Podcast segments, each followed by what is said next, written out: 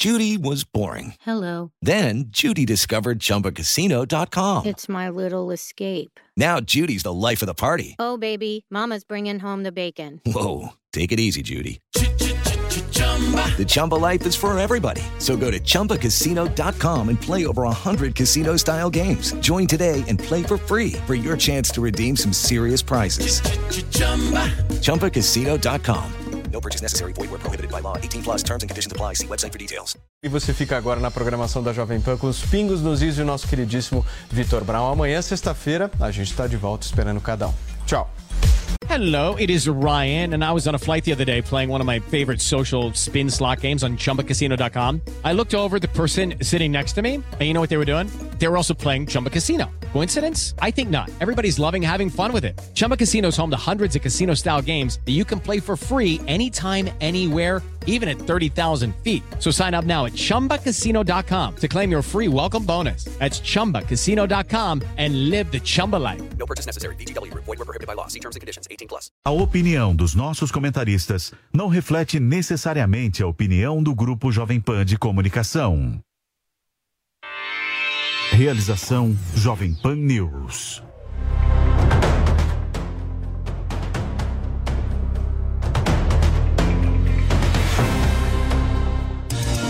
Agora 18 horas, pelo horário de Brasília. Seja muito bem-vindo, você que nos acompanha na TV Jovem Pan News e no rádio, redes Jovem Pan News e Jovem Pan FM. No ar para você mais uma edição de Os Pingos nos Is. Hoje é quinta-feira, dia 9 de março de 2023. Lembrando que já estávamos no ar desde 5h40 da tarde no YouTube, no canal do Pingos e na Panflix. Por lá sempre começa mais cedo a nossa transmissão. Temos os nossos primeiros minutinhos de conteúdo exclusivo na Panflix e no YouTube. Você pode chegar mais cedo amanhã também, desde as 20 para 6 já tem pingos rolando por lá. Aqui comigo os nossos comentaristas, olha o nosso time aqui na tela, Alan Gani, José Maria Trindade, Roberto Mota e Tiago Pavinato. Vamos aos destaques do programa de hoje. Deputados pedem cassação de Nicolas Ferreira após discurso no Dia da Mulher. PGR não vê crime em reunião de Bolsonaro com embaixadores. E Maduro recebe Celso Amorim para retomar relações com o Brasil. Isso e muito mais agora para você aqui em Os Pingos nos Is. Opinião. Hora de colocar os pingos nos is. O discurso do deputado Nicolas Ferreira com uma peruca gerou grande repercussão no Congresso Nacional. O presidente da Câmara, Arthur Lira, repreendeu o parlamentar, dizendo que o plenário da casa não é palco para exibicionismo e muito menos para discursos considerados preconceituosos. Lira disse ainda que Nicolas merece sua reprimenda pública pela atitude que tomou. Já deputados de esquerda pediram a cassação do colega por suposta transfobia. O Partido da Causa Operária, PCO, se manifestou contra a tentativa de cassação de Nicolas e disse que o parlamentar, assim como qualquer cidadão, possui a liberdade de expressão. Parlamentares como Amália Barros, André Fernandes e Eduardo Bolsonaro também saíram em defesa de Nicolas Ferreira, que negou ter sido transfóbico. Ele disse que se manifestou apenas em defesa do direito das mulheres. Vamos a Brasília. José Maria Trindade. Salve, Zé.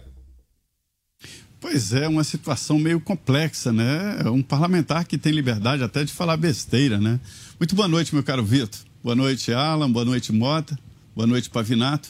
Boa noite especial a você que está nos acompanhando aqui nesta jornada dos pingos nos is. Olha, já houve momentos em que vários parlamentares falaram muitas besteiras no plenário da Câmara dos Deputados.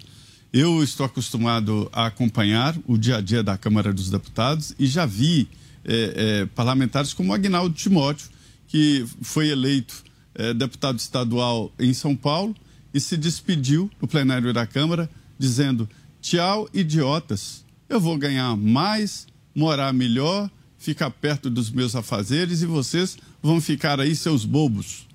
Outros deputados já defenderam, inclusive, o fechamento do Congresso Nacional.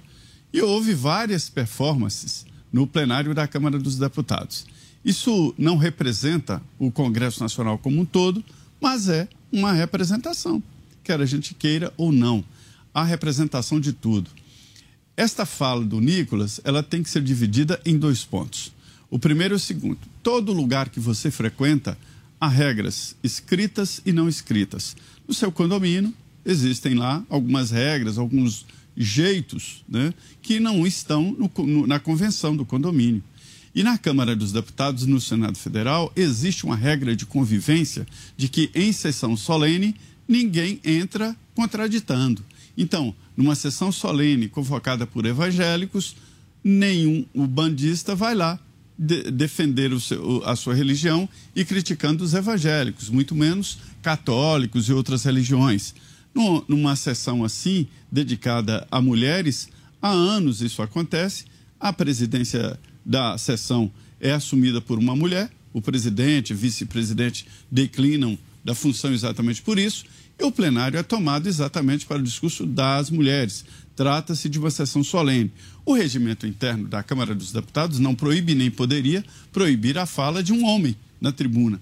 Só que há uma regra não escrita de convivência de que, nesses casos de sessões solenes, quem convoca é que tem ali a prioridade de fala, não, não é nem o lugar de fala. Isso aí é uma prioridade mesmo de fala.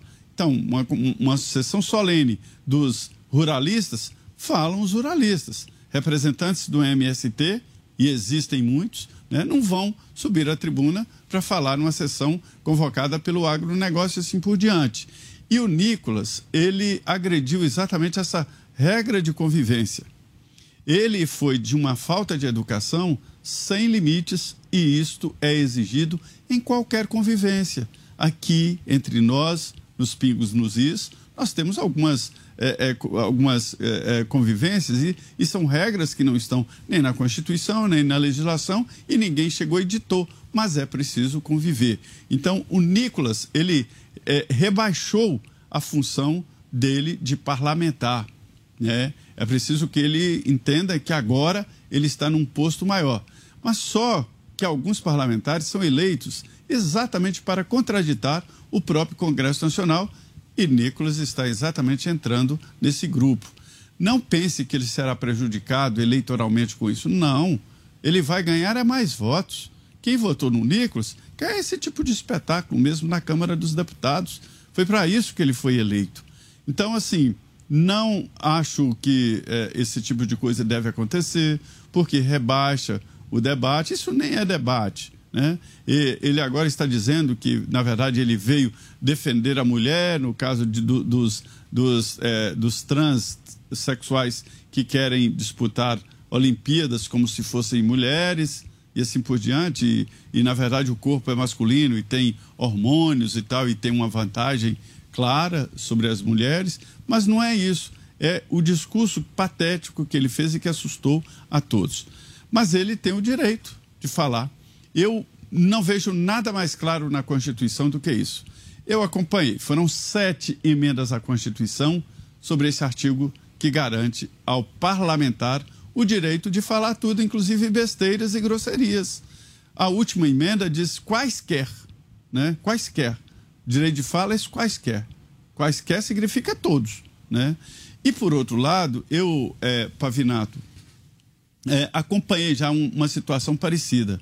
Quando o presidente da Câmara publicou, ainda que numa página social, de que o Nicolas merece uma reprimenda pública, ele já está aplicando o regimento interno da Câmara, que prevê, entre as punições, a censura pública e ninguém pode ser punido mais de uma vez pelo mesmo crime.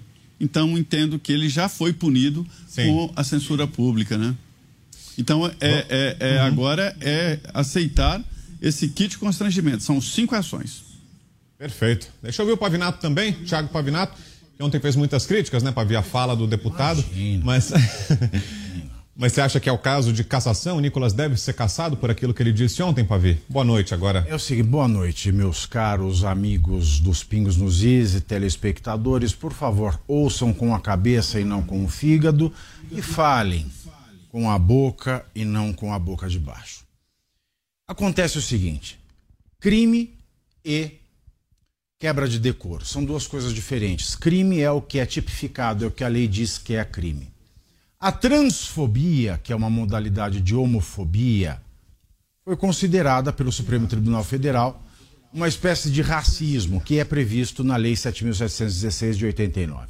Então, quando alguém é preconceituoso e incita ao preconceito em razão da sexualidade ou transexualidade, você comete este crime. O que o Nicolas Ferreira fez? Ele trouxe um debate que é um debate muito sério, é um debate mundial. Atletas transexuais podem concorrer é, numa Olimpíada, por exemplo, com mulheres cisgênero, ou seja, que são mulheres de nascimento. Um homem que fez a adequação de sexo por uma cirurgia, ele pode fazer, por exemplo, MMA com uma mulher que nasceu mulher? É um debate complicado. Por exemplo, imagina, Zé, você vai lutar, fazer uma luta livre com a Graciane Barbosa. Você não vai falar que você vai ganhar. Eu também não ganho.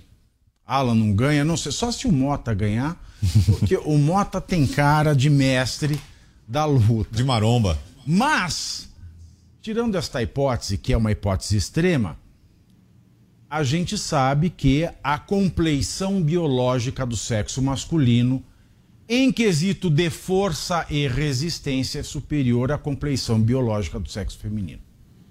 Não se sabe dizer se a transposição hormonal é capaz de diminuir isso. Mas se sabe que alguém que nasceu com a compleição biológica masculina vai ter mais força e resistência, que são os quesitos de uma disputa olímpica e esportística é, é, é de luta, são os quesitos que valem esta pessoa vai sair em vantagem. Então essa discussão é séria. E muita gente falou: ah, você não prestou atenção num discurso. Se ele quisesse que eu prestasse atenção num discurso, ele não punha peruca. Porque se o discurso é sério, ele falaria com seriedade. A partir do momento que você põe uma peruca, você chama atenção para a tua peruca. Ah, mas ele é um menino, tem que aprender. Adoraria eu aprender na vida recebendo 40 mil por mês, com 20 cargos de assessor, auxílio moradia, auxílio paletó, emenda parlamentar, adoraria. Espero que ele se arrependa. Agora, crime de transfobia não é. Porque ele trouxe um debate sério, de uma forma totalmente equivocada, de uma forma totalmente é, é, descortês, errada, réproba. Então, crime de transfobia não é. E falar que é um crime de transfobia é banalizar a própria transfobia que vitima tanta gente. O problema é o seguinte: é o decoro parlamentar. Não há uma definição do que seja quebra de decoro. Como eu disse ontem, o primeiro caçado por decoro foi um deputado que, na era Vargas, pousou para a revista Cruzeiro de costume e cuecas. O decoro ele varia ao longo do tempo. E eu arrisco dizer que não existe decoro em Brasília hoje em dia. O único decoro que existe seria a conjugação do verbo decorar na, na, no presente da primeira pessoa do singular. Alguém tem um palácio, fala com seus amigos arquitetos, fala, ah, está tudo rachado, os móveis estão velhos. Alguém pode ajudar? Alguém fala, eu decoro. É o único decoro que deve existir em Brasília hoje é esse. Mas veja o que aconteceu no caso do Arthur Duval aqui em São Paulo. Ele foi para a Ucrânia, e é, é, vazou um áudio, vazou-se um áudio é, dizendo que as ucranianas são lindas e são fáceis porque são pobres. Isso é crime? Poderia até ser, mas a questão da cassação por quebra de decoro não é isso. A questão da cassação por quebra de decoro é você tem base para te sustentar a partir de uma besteira que você falou? Então, Nicolás Ferreira, além de ter faltado com a, a, a educação, o, o, os bons modos, e ser conservador é isso, ele se diz conservador. O que é de um conservador que quebra regras de conduta? O que sobra de um conservador que quebra regras de etiqueta? O que sobra de um conservador que solapa a tradição? Nada, não é um conservador. E ele fez tudo isso. E a quebra de decoro, se ele não tiver base que o suporte, pode levar à perda do seu mandato. E esse é o pior momento para um parlamentar de direita mijar fora do pinico. Para você, Roberto Mota, deputado deve ser caçado, Mota? Esse caso tem pelo menos três aspectos diferentes, Brown, que precisam ser analisados.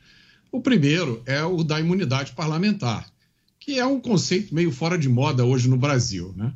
Mas pelo que eu sei, ainda está na Constituição. Os deputados são imunes por quaisquer votos ou palavras, quaisquer. O Nicolas pode falar o que ele quiser. Caçá-lo porque o que ele disse incomoda alguém é como disse o PCO, um precedente perigoso. Aliás, o PCO precisa ser estudado. O PCO é um fenômeno da política brasileira.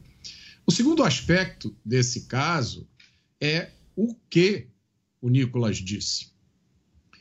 Ele fez uma crítica ao politicamente correto, que é a joia da coroa da esquerda radical identitária. A crítica que o Nicolas fez já foi feita por inúmeras personalidades, inclusive pensadores importantes no Brasil e no exterior. E a reação que a fala dele provocou na esquerda radical identitária comprovou o que ele disse. Uma das ironias desse caso.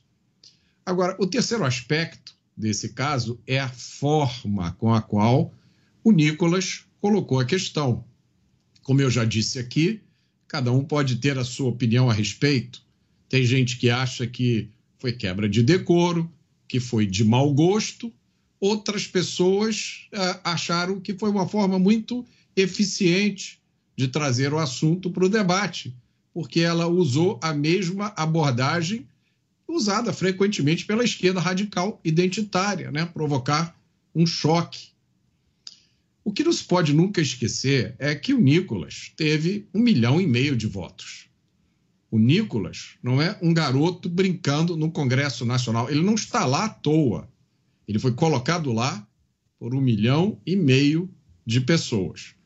E para a gente entender melhor o que está acontecendo, eu vou citar aqui o que diz um autor que fez umas reflexões importantes sobre casos como esse.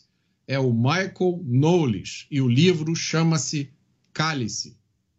Olha o que, que o Michael diz. O politicamente correto vai além de demandar vassalagem a um conjunto de opiniões. O politicamente correto promete transformar o mundo.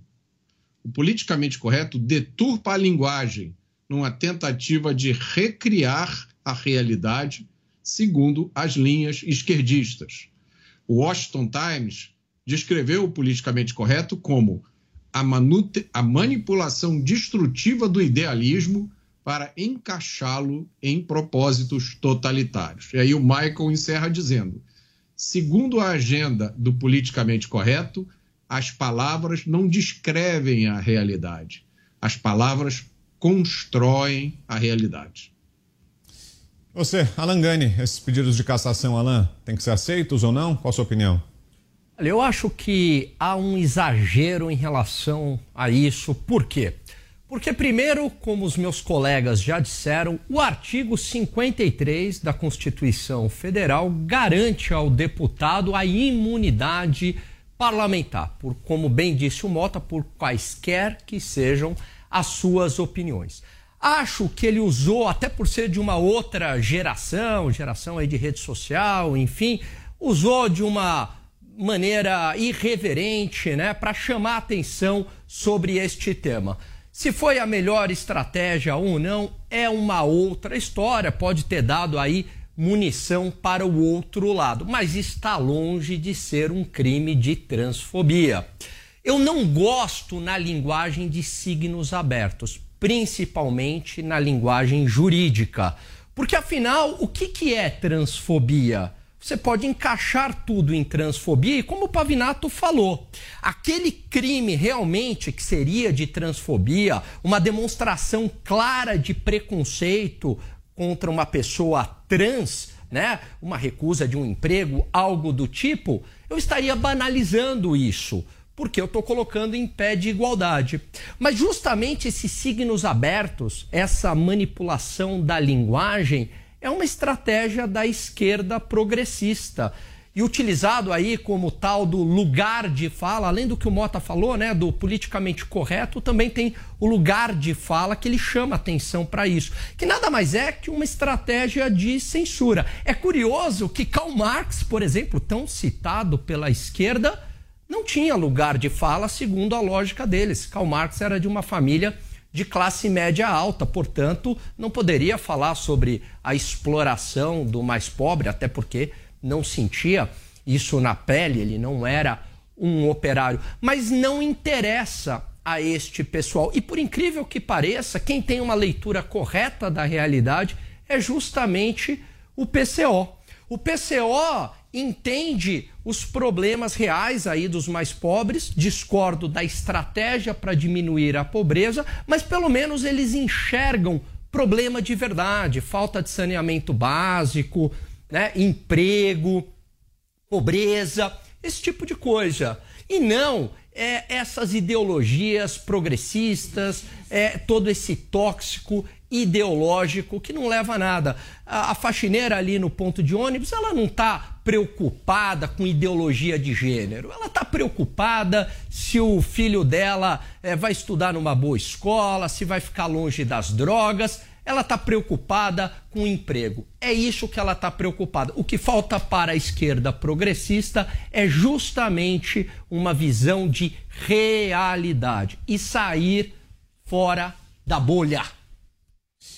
Agora, Pavinato, deixa eu voltar com você rapidinho, por favor. O Alan e o Mota tocaram num ponto importante, né? Imunidade parlamentar. Sim. Você acha que a imunidade parlamentar assegura o direito do deputado Nicolas de ter feito esse discurso de ontem? Claro, claro sim. que sim. Assegura. Assegura. Mas é a que se lembrar que nós estamos vivendo num momento de exceção nesse país. Nós temos presos provisórios que não tiveram audiência de custódia na forma da lei. Nós temos presos provisórios sem individuação de conduta criminal. Você acha que, sendo a liberdade o bem mais precioso do cabedal jurídico, dizem alguns que é a vida, mas o que é a vida sem liberdade?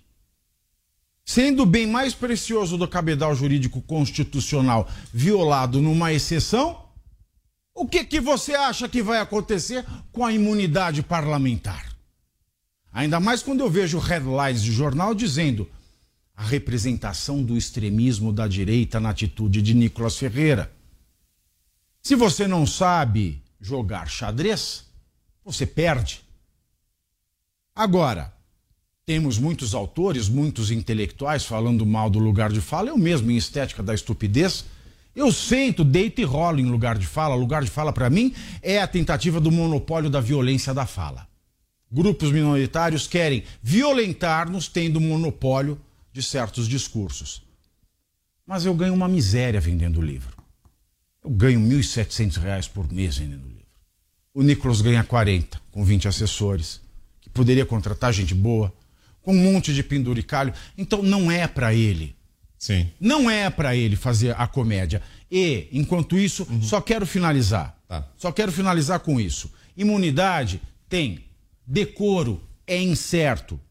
Enquanto isso, a esquerda, com essa cortina de fumaça, está trabalhando para calar a CPI do 8 de janeiro. Nós ainda temos esses presos políticos e Lula continua desinformando e caluniando nos seus discursos. Mas com essa atitude, nós só falamos da peruca. Em Brasília, como é que está o clima, Zé? Porque esses casos que envolvem imunidade parlamentar, como a gente colocou no debate agora, eles costumam despertar sempre muita preocupação entre os outros parlamentares, né? De que um caso assim acabe abrindo precedente para outras ofensivas semelhantes, né? Para que isso seja usado no futuro contra eles. Tem essa preocupação no momento aí, Zé, com esse caso do Nicolas, de que ele acabe violando o princípio da imunidade parlamentar e abrindo um precedente perigoso, Zé? Pois é, é, quando se trata de imunidade parlamentar, existem dois debates. O primeiro debate é para fora. Né? É, é, o, o, o, parlamentar tem essa imunidade, não existe mais imunidade parlamentar, ela foi aos poucos é, sendo tirada, é, foi uma evolução da história. Antigamente o deputado tinha uma imunidade ampla, até que o deputado cerrou o outro, né? É, e aí a coisa complicou, cerrou com motosserra um adversário político, e ele era parlamentar. E antes, a imunidade chegava a um ponto que um Supremo, o Supremo não poderia processar um deputado sem autorização da Câmara. E a Câmara e o Senado nunca davam autorização para abertura de processo. Quando os parlamentares entendiam que o outro parlamentar cometeu crime, no entendimento deles, eles caçavam. Foi assim com a Talvânia Burquerque, foi assim com vários outros parlamentares, né? Eles entenderam que o parlamentar tinha que ser caçado, mas nunca autorizaram o Supremo para caçar um parlamentar ou para processar um parlamentar. Essa imunidade parlamentar foi idealizada não como um direito individual do parlamentar, aquele direito dele que carrega com ele, mas um direito de quem vota nele. Um parlamentar precisa ter, ter a imunidade, segundo o Constituinte original, para entrar em qualquer lugar, falar qualquer coisa e até cometer crimes em nome da defesa coletiva. Não é qualquer pessoa, não é um cidadão. Entendeu ali o Constituinte original mas um representante do povo. Então, essa imunidade seria do povo. E acabou restringindo, restringindo e ficou para o direito de fala e voto, basicamente. Né?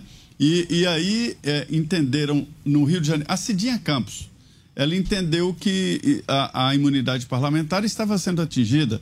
E aí fizeram mais uma emenda, a sétima, dizendo o seguinte: é quaisquer, colocaram a palavra quaisquer, civis e penais. E mesmo assim é questionado. Agora, internamente, sempre os parlamentares se resumem no direito de julgar o colega. Sempre. Mas não é o caso. E eu entendo até, ninguém pode ser punido duas vezes pelo mesmo crime. E ele já foi punido. O regimento interno da Câmara prevê a possibilidade de censura pública. E ele já foi censurado publicamente pelo presidente, ou seja, já foi punido. E olha, esse é o tema da nossa enquete hoje. Vou repetir aqui a pergunta, tinha falado no comecinho da transmissão, só para quem estava nos acompanhando no YouTube e na Panflix. A enquete de hoje é a seguinte: você acha que Nicolas Ferreira foi transfóbico, sim ou não? É essa a nossa pergunta. E agora você sabe, a novidade são dois caminhos para que você responda lá no site da Jovem Pan, www.jovempan.com.br. Acabou de entrar no ar a pergunta, em quatro Boa votos. Enquete, Boa enquete. É? Boa enquete. 100% dizendo não, 0% sim. Quatro votos até agora, só o comecinho da votação. No site da Jovem Pan, como eu estava dizendo, e no Twitter, arroba Jovem Pan News, nas duas plataformas, no site da Pan e no Twitter, você pode votar. E no final do programa a gente traz aqui o resultado. Agora, Mota, queria voltar com você do ponto de onde parou o Zé Maria, que foi a fala do presidente da Câmara, Arthur Lira. Ele fez aquela postagem que a gente destacou aqui no início. Como é que você leu aquela reação do presidente da Câmara, Arthur Lira? Será que foi um sinal de que ele quis fazer uma boa presença pública, mas vai parar por aí, não deve ter consequências mais graves para o deputado, ou não? Já é algo para ligar o alerta para o Nicolas de que a situação dele pode se complicar? Como é que você viu a reação de Arthur Lira, Mota? É difícil fazer uma leitura, Brown, nesse momento. Eu acho que o, o Pavinato tem razão quando lembra a cautela que todos nós precisamos ter todos os dias, né?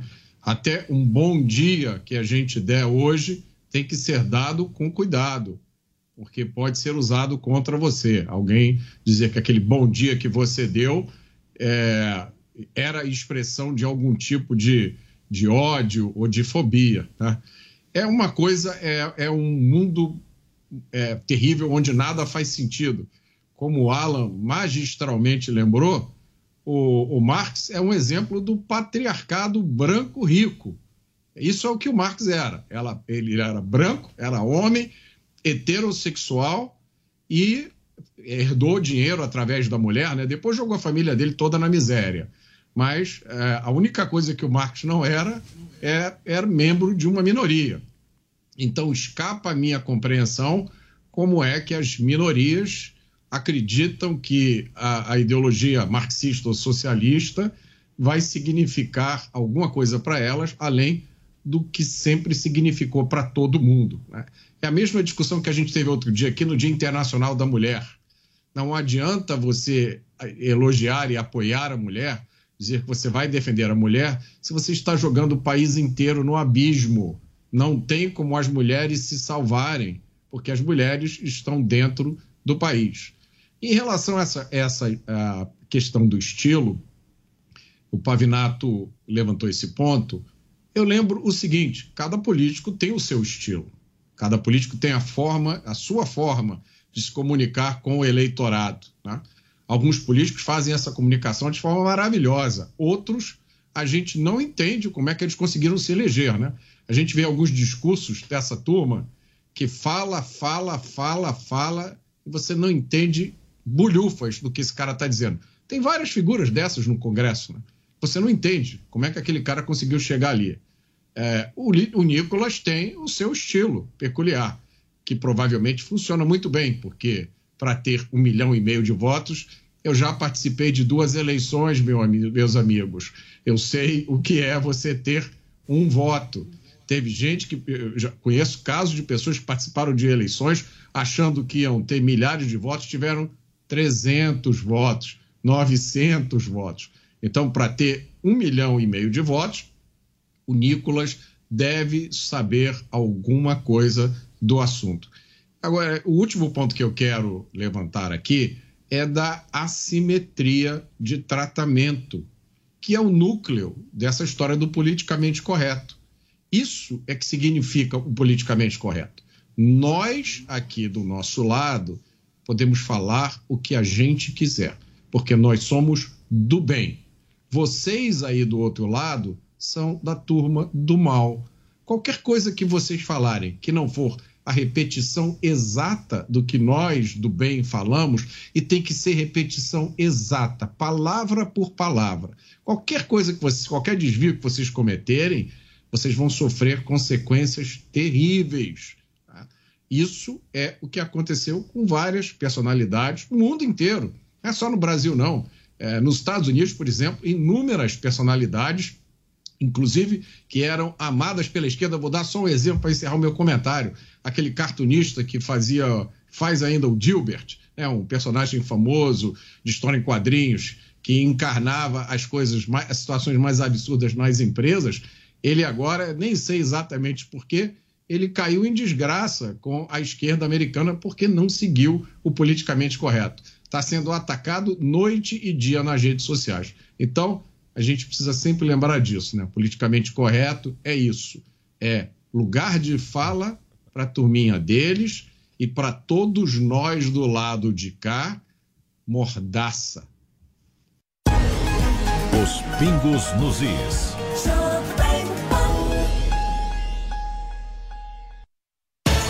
aí, tá embarcando no mundo de apostas esportivas e não sabe por onde começar? Então conheça o vaidebob.com. Simples, fácil e intuitivo, o site te oferece as melhores odds do mercado e tem mais. Nas redes sociais, arroba vai de Bob, você tem postagens diárias sobre as principais disputas e dicas para fazer aquela fezinha. Muita gente acha que apostar é um bicho de sete cabeças, mas agora que você tem o Vai de Bob, fica relax. Então já sabe, na dúvida, vai de Bob.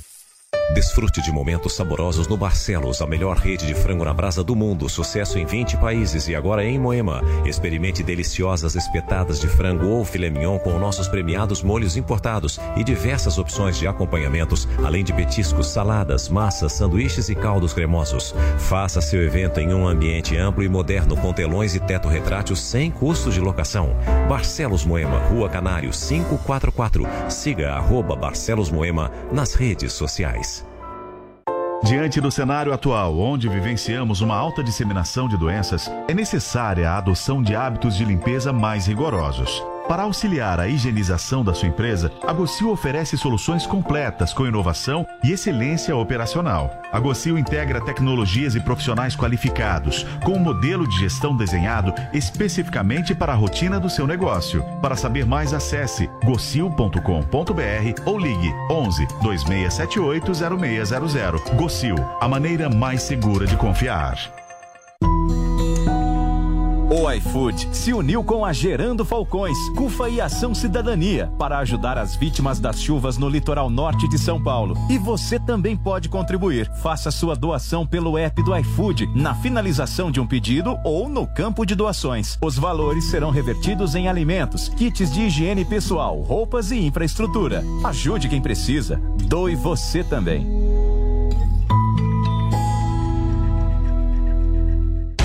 A Jovem Pan está com você em todos os lugares e em todos os momentos. De manhã, informação e opinião na medida, para começar o dia do jeito certo.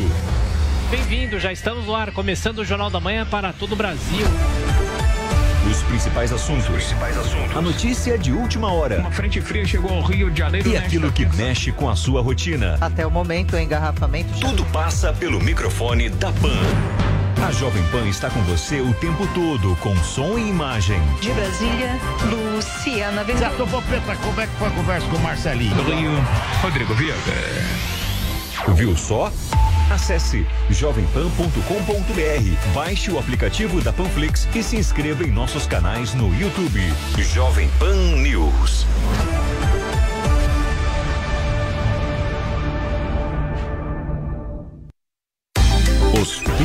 Is.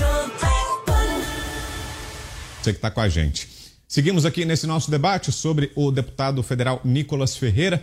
Tiago Pavinato chamou? Você discorda, Pavi, do que ouviu aqui do Alano? Zé Não, Mota? de jeito nenhum, eu não discordo, eu não discordo, eu quero acrescentar coisas aqui. Eu até agradeço muito a, a- a compreensão que os meus colegas de bancada tiveram com o meu posicionamento, porque a política, ela é um jogo. E num jogo vence quem é mais esperto. Veja, esse é um dos principais programas de comentário político do país. Nós estamos presos num assunto de peruca, enquanto Luiz Inácio Lula da Silva, num golpe absolutamente imoral, e se é imoral, é inconstitucional, está tentando colocar é, é, ralo abaixo a CPI do 8 de janeiro. Primeiro ponto. Segundo, de fato, a militância LGBTQIAP mais irrita. Irrita profundamente. Irrita e ela consegue tirar do sério e tirar do prumo todo aquele que quer lutar por causas que vão beneficiar a sociedade. Ai, Pavinato está dizendo que LGBTQIAP não vai beneficiar a sociedade. Não, não vai. Não vai. Não vai porque enquanto você estiver discutindo se falo todos ou todes, Cacildo ou Cacildes, enquanto você estiver discutindo aqui se ao usar uma peruca laranja é homofobia ou transfobia, você não tá lá cuidando da criança que apanha do pai e da mãe ou do padrasto ou que é explorada sexualmente porque é efeminado. Você não está resolvendo o problema do homossexual e eu falo isso de experiência própria, porque eu fui o primeiro homossexual a sair do armário em 2014 falando que era de direita. E aí foi o que bastou para a militância ser homofóbica comigo, mas eu não ligo porque eu desprezo.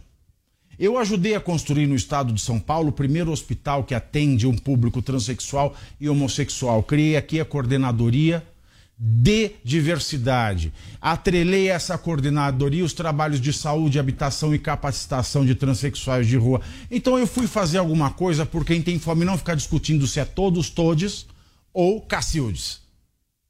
Mas quando o João Willis entra, e esse foi um dos tópicos da imprensa de esquerda, ah, todo mundo, apresentador da Jovem Pan fala um absurdo homofóbico. Por quê? Porque eu falei que João Willis é um Midas ao contrário, no que ele toca vira bosta e vira bosta mesmo. Olha a bosta que está a militância aí hoje.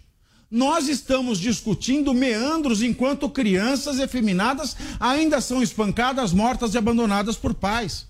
Nós estamos discutindo linguagem neutra enquanto pessoas vivem na rua por sua condição sexual, apanham e morrem. Que eles banalizam esses crimes por conta de discursos, mal sabendo que Marx dizia que a homossexualidade é uma degeneração burguesa, está na obra de Marx, que Che Guevara foi o maior genocida de homossexuais da história, que o Irã, que teve um regabofe aqui no navio no Rio de Janeiro, enforca homossexuais, e a Venezuela prende atores só por interpretar gays. Isso é uma hipocrisia danada. Tem que ser mostrado, mas da forma certa. Agora, Zé, o deputado, no discurso dele, acabou chamando atenção para um problema que existe de fato, né? Uma questão que é material, existe, né? Que é essa diferença de, de performance no esporte, né? Você até falou disso no primeiro comentário, né? Mas será que a partir dessa fala dele, isso não acaba dificultando o debate? Por exemplo, se algum deputado ou ele próprio, o Nicolas, quisesse apresentar algum projeto no sentido de tentar regulamentar ou de alguma maneira colocar regras mais claras para a presença de pessoas transexuais no esporte, isso não fica mais difícil a partir de agora? Esse debate não fica praticamente interditado aí no Congresso, Zé? É, o debate já existia, né? É, não é um assunto que está para votação rápida e não foi exatamente um discurso, foi uma grande provocação do Nicolas e esta é uma estratégia dele, é um jeito dele e ele vai ganhar muito voto com essa postura considerada ridícula por alguns, é, outros estão dizendo que ele é um moleque por, por ter, por ter ido ao plenário da Câmara fazer aquela provocação e assim por diante, né? Esse é um debate muito interessante, porque é, o esporte ele preza pela igualdade de armas, né? Não pode é, acontecer um esgrima em que um está com a espada e outro com a pistola, ou com a espada maior ou menor. É por isso que se tem, o, na mesma modalidade, o vôlei feminino, o vôlei masculino. E mais, a divisão por idade. Então, é, existe o, o, a disputa por idade, por sexo e assim por diante, né? Porque pra, pela igualdade, o esporte é uma disputa que tem que ser justa, né? Com Zé, regras justas. Imagina se esse debate o transetário. que há esse equilíbrio, pois não. Imagina se eu inventar o transetário. Eu sou criança agora, na minha cabeça eu tenho 10 anos. Vou Você define a idade que competir você quer judô infantil. É, é, é, pelo menos seria uma Olimpíada é, é, do, do- do- de trans, é isso que você está tá, tá sugerindo? É, é? É, é, é, porque eu falo assim, ah, tá, mas eu tenho, eu acredito que eu tenho, que eu tenha 10 anos, né? Então eu, eu só posso competir com criança? Não. Pode até existir uma categoria dessa, mas no mundo fenomênico aqui, na carne, osso, no solo, a gente tem que se atentar para a realidade.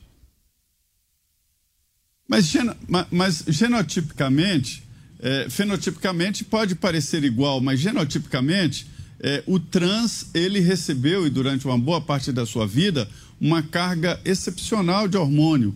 E isso faz a diferença. E, então, é, é, aí não é, não é questão de, de, de, de opção sexual, e nem transfobia, e nem nada de esporte. É de igualdade de condições no esporte. Isso não, não tem nada a ver com, com preferência sexual nem nada. Exato. É por isso que eu, eu, eu- eu falei de faixas etárias. Tem- eh, existe o, o campeonato de sub-20, de sub-17 eh, e, e o Master. eh, eh, eu, eu tenho um amigo que concorre no Ironman a partir de 60 anos de idade. Ele concorre, tem um, uma- uma- um troféu especial, tem medalhas especiais para os Masters acima de 60 anos, eu acho que é 60 anos de idade. Então, assim, o esporte prevê a igualdade de armas e é por isso que se coloca normas no sentido de definir essa igualdade. Esse é um debate, é um desses que nem deveria acontecer. Fazer uma lei sobre isso eu acho, acho exagero. As federações, como a FIFA e outras, é que deveriam cuidar disso. Vamos dar mais uma passada lá pela nossa enquete. Passamos dos 2 mil votos, é isso? Está aumentando bastante a votação. Vamos dar mais uma conferida lá no placar. A pergunta é: você acha que Nicolas Ferreira foi transfóbico?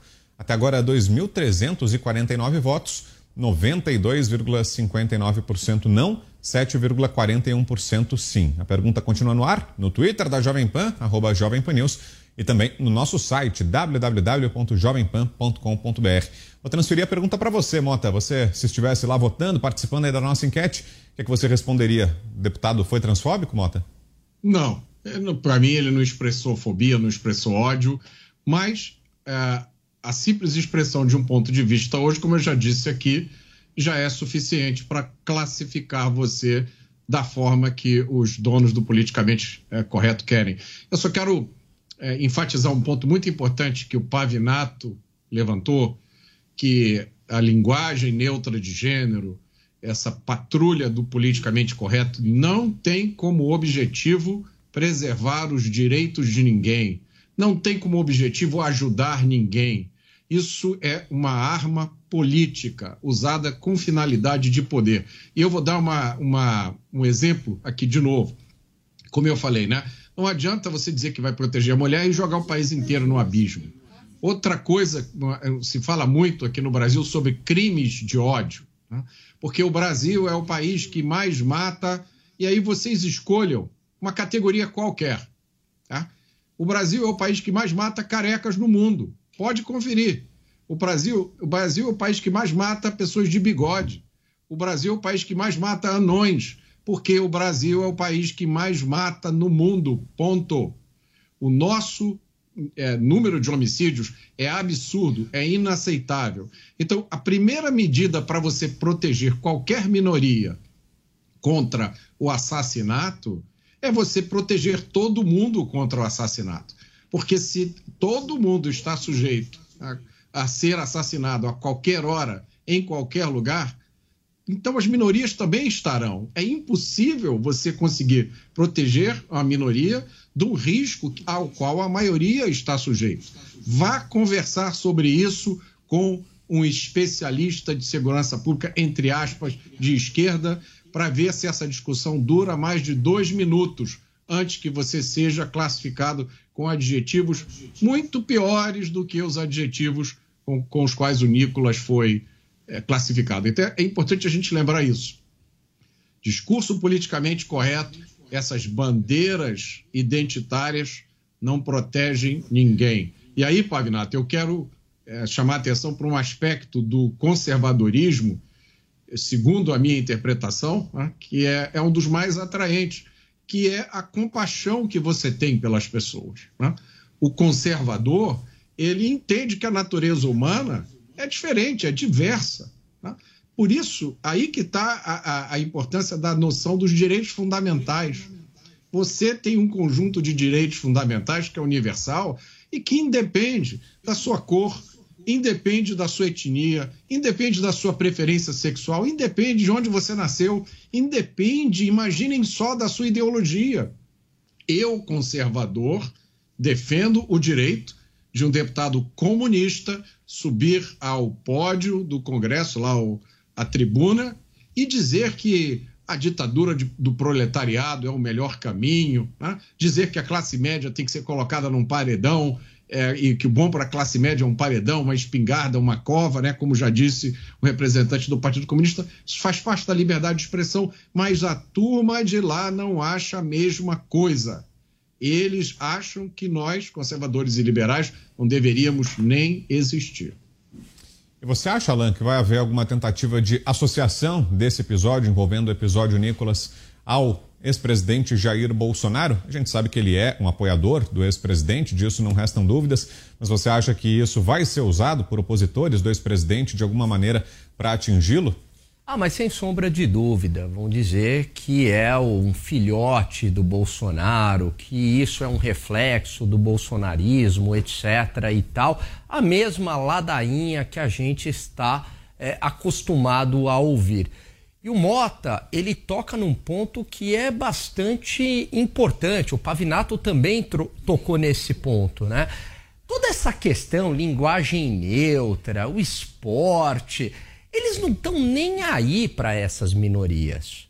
Quer dizer, eles só estão aí para essas minorias desde que com, compartilhe com as ideias deles, né? Que repita a cartilha. Na verdade, esses grupos, eles são instrumentalizados justamente para um projeto de poder, para um projeto de controle, para ter votos, para agitar uma militância contra os opositores, no caso, por exemplo, o próprio Jair Bolsonaro, não tem nada a ver com defesa de minorias. Defesa de minorias tem a ver com o que o Pavinato fez e fez e faz. Aí tem a ver com defesa de minorias, com trabalho concreto na prática que muda a vida das pessoas. Isso tem a ver com defesa de minorias e não simplesmente toda essa linguagem abstrata com palavras de efeito, negando a própria realidade, Brau.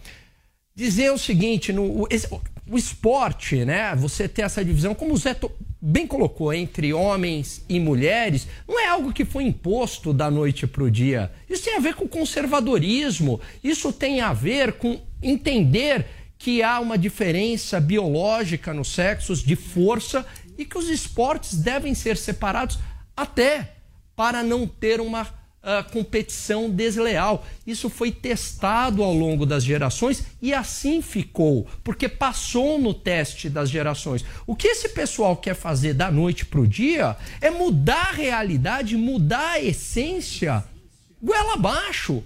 Isso não existe. É tão absurdo como eu dizer o seguinte: bom, eu sou um, um, cachorro, agora eu virei um cachorro, quero que todo mundo me chame de cachorro. Não, não cabe. E o pior que esse tóxico ideológico não vem do Brasil, vem dos Estados Unidos. E lá tem movimentos, tem gente que fala assim: não, agora eu quero ser um cachorro, você tem que chamar a pessoa lá de cachorro, senão é cachorrofobia, sei lá o quê. Ô Alan, se me permite uma parte, eu costumo dizer o seguinte: a psique humana é tão louca, pode até ser que a minha cabeça seja de um colibri, Mas se eu chegar na beira de um penhasco e falar, eu sou um colibri, tenho direito a voar, você não vai voar. Você, vai vai, voar. cair feito uma capivara. Exatamente. E quanto à linguagem neutra, tem dois episódios na história que usaram a linguagem neutra. Primeiro foi o Império Romano, que usava é, artigos neutros para se referir aos monstrum vel prodigium, que eram pessoas nascidas com defeito que o direito ejetava da categoria de humano. Ou seja, para se referir aos monstros, você tinha esses artigos.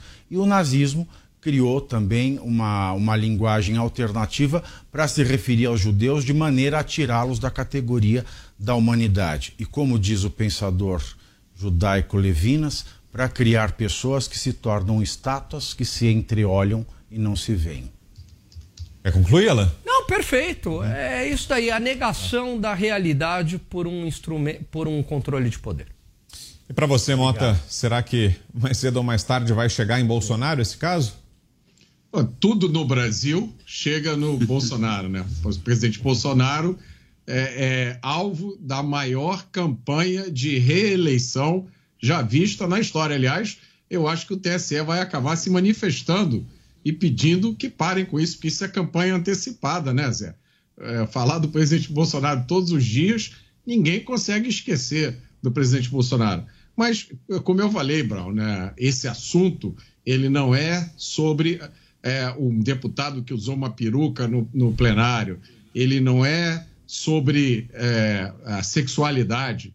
O que nós estamos discutindo aqui, que o mundo inteiro está discutindo, é liberdade. É liber... Você, você é, está sendo privado por grupos políticos de, da habilidade de descrever a realidade como você é, tá? como você a vê. Então, você tem uma realidade na sua frente e você tem que descrever essa realidade de acordo com termos que são impostos a você. Isso aí é 1984 do George Orwell acontecendo na nossa frente. É o Ministério da Verdade. É, deputados que pulam imediatamente para pedir a cassação de um colega, porque um colega expressou uma opinião que eles acharam que, que é, é uma fobia. Né? E basta você escutar o que o deputado falou, ele não demonstrou fobia nenhuma. Ele atacou a instituição chamada Lugar de Fala, que é um monstro sagrado do politicamente correto. Né?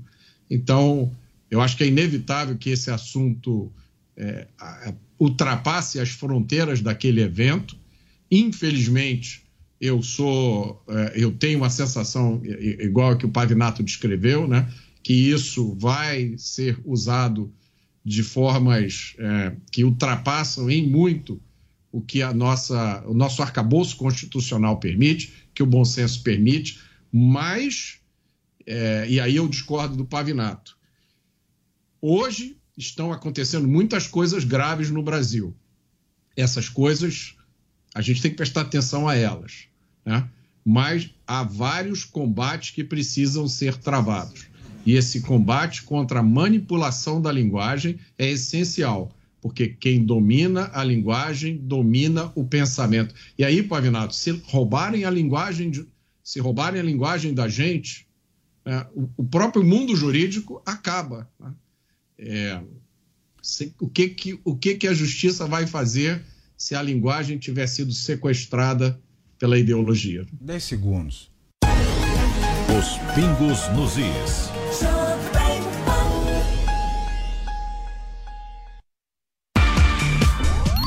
O app News já é um sucesso e não para de crescer. Já são mais de 650 mil downloads, 100 mil usuários ativos diariamente.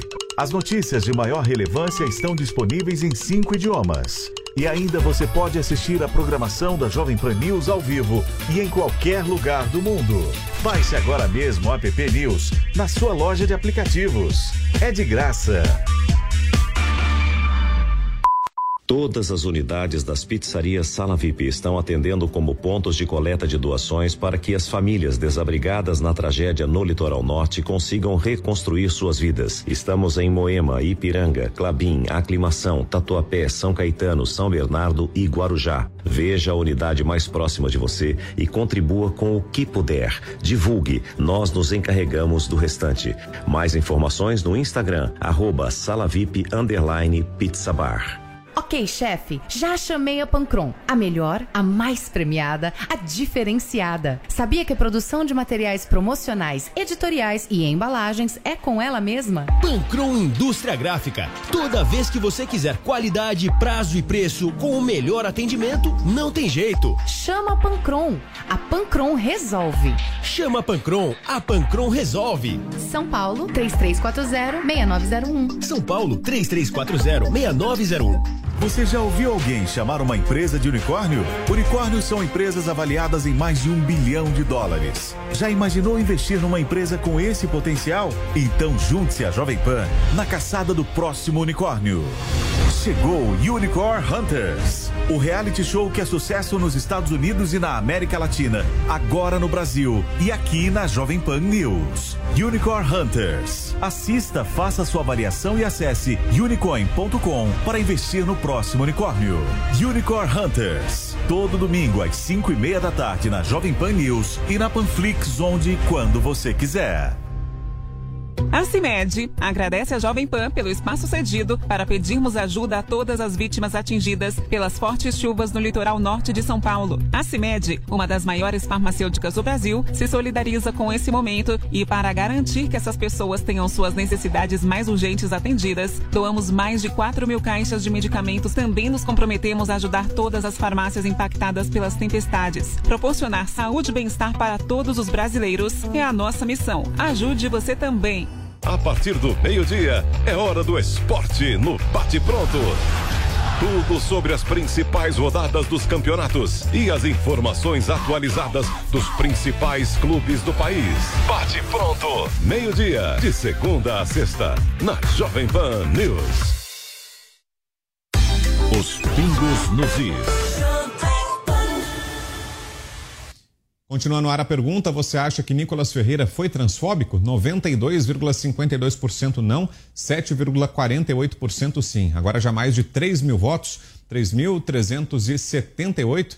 Continue votando. E, mais uma vez, obrigado a você que está com a gente aqui pela sua audiência, pela sua participação. Muita gente mesmo nos fazendo companhia aqui nessa quinta-feira à noite em Os Pingos nos Is. Obrigado pelo carinho. Só para a gente fechar esse debate, Alan Gani quer completar, né, Alan? É... Mais uma frase. Não, pelo seguinte, é claro que ele vai ser perseguido. Outro dia eu vi uma notícia que era o seguinte: entenda como o Bolsonaro pode aproximar o dia do juízo final. Então, quer dizer, por coisas mais absurdas é culpa do Bolsonaro. Nesse caso aí, não tenho a menor dúvida que vão fazer essa ligação. Uma frase, uma Manda frase ver, só. Homofóbico é quem usa a camiseta do Che Guevara. Vamos em frente então para nossa próxima pauta de hoje. Um assunto que você mencionou, Pavi. A gente não esqueceu dele, não. Aquela ofensiva do governo para tentar minguar a CPMI do 8 de janeiro. É o seguinte, é o seguinte: após ser acusado de oferecer até 60 milhões de reais em emendas para deputados e ameaçar outros parlamentares de não receberem o dinheiro, o governo Lula teria iniciado uma nova investida para enfraquecer a CPMI do 8 de janeiro. Dessa vez, segundo o jornal o Estado de São Paulo, interlocutores do petista estariam oferecendo cargos do segundo escalão nos estados, como diretorias do Banco do Nordeste, além de superintendências da Companhia de Desenvolvimento dos Vales do São Francisco e do Parnaíba e do Departamento Nacional de Obras. O governo também estaria pressionando ministros de partidos aliados, principalmente do União Brasil, para ajudar a conter a comissão parlamentar. O Planalto alega que uma CPMI agora atrapalharia votações importantes, como a da nova âncora fiscal e a da reforma tributária. O líder do governo na Câmara, José Guimarães, admitiu que está trabalhando para retirar as assinaturas do colegiado. José Maria Trindade, é isso mesmo então, Zé? O governo agindo em duas frentes. De um lado, corta as emendas, do outro, oferece cargos. Tudo isso para tentar evitar a CPI, Zé? É, é, interessante, Vitor, que há um assentamento político no Congresso Nacional. Ninguém sabe exatamente qual é a força do governo, qual é a força de oposição. Mas nós já conhecemos aqui uma força muito grande do Centrão. Né? São deputados que querem formar uma maioria e levar o governo para onde eles quiserem.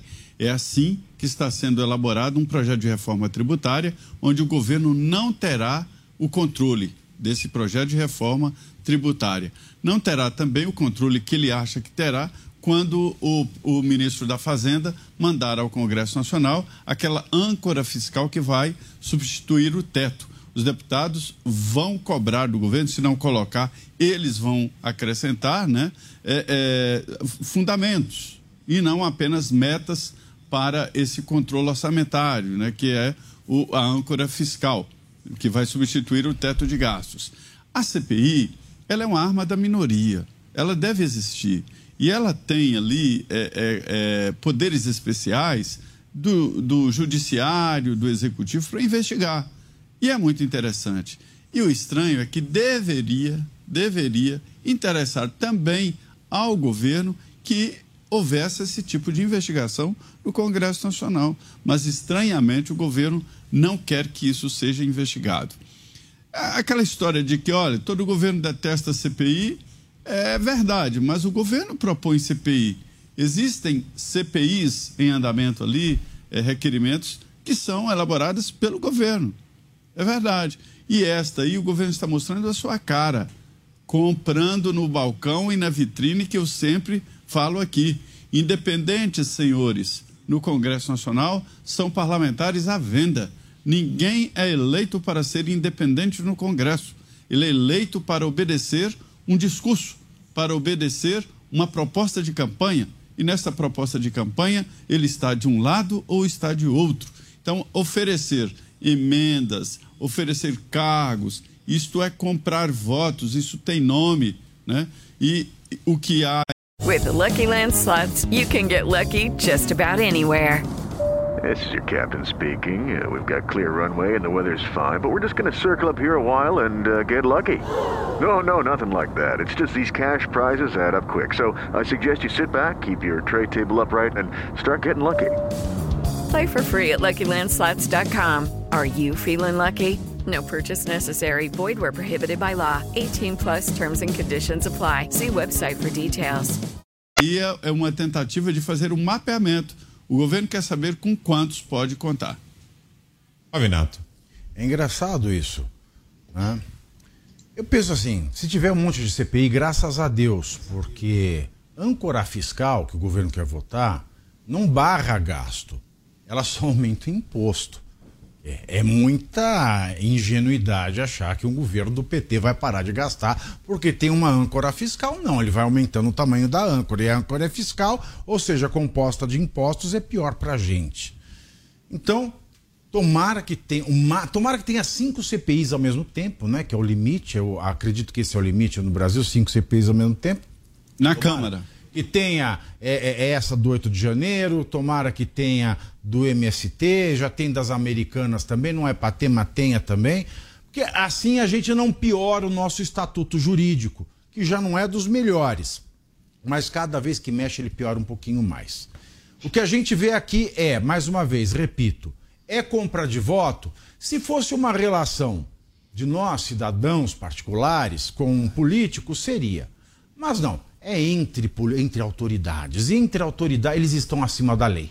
Então, não se fala em compra de voto. Corrupção? Não, corrupção também tem que ter um agente particular e um público. São dois agentes públicos, então não é corrupção. Concussão? Bom, tem que ter a exigência de um dos agentes públicos. Mas nesse caso não é exigência, já que o executivo tem a discricionariedade de oferecer e o legislador corrupto, ou venal, ou seja lá o nome que se dê, fascista, taxista, taxidermista, é, é, é não sei, ele também, se ele não contar porque ele está aceitando, ele está na faculdade de aceitar. Então veja que toda a legislação ela é feita para acabar com a nossa vida. Nós, pessoas do povo, comuns, particulares, e deixam de fora as autoridades. É peculato? Também não é peculato. Então que crime é? Não é crime nenhum. É apenas falta de vergonha na cara. É inconstitucional? É, porque todo ato administrativo tem que ser impessoal, tem que ter finalidade e moralidade. Mas moralidade e merda no Brasil parecem ser a mesma coisa.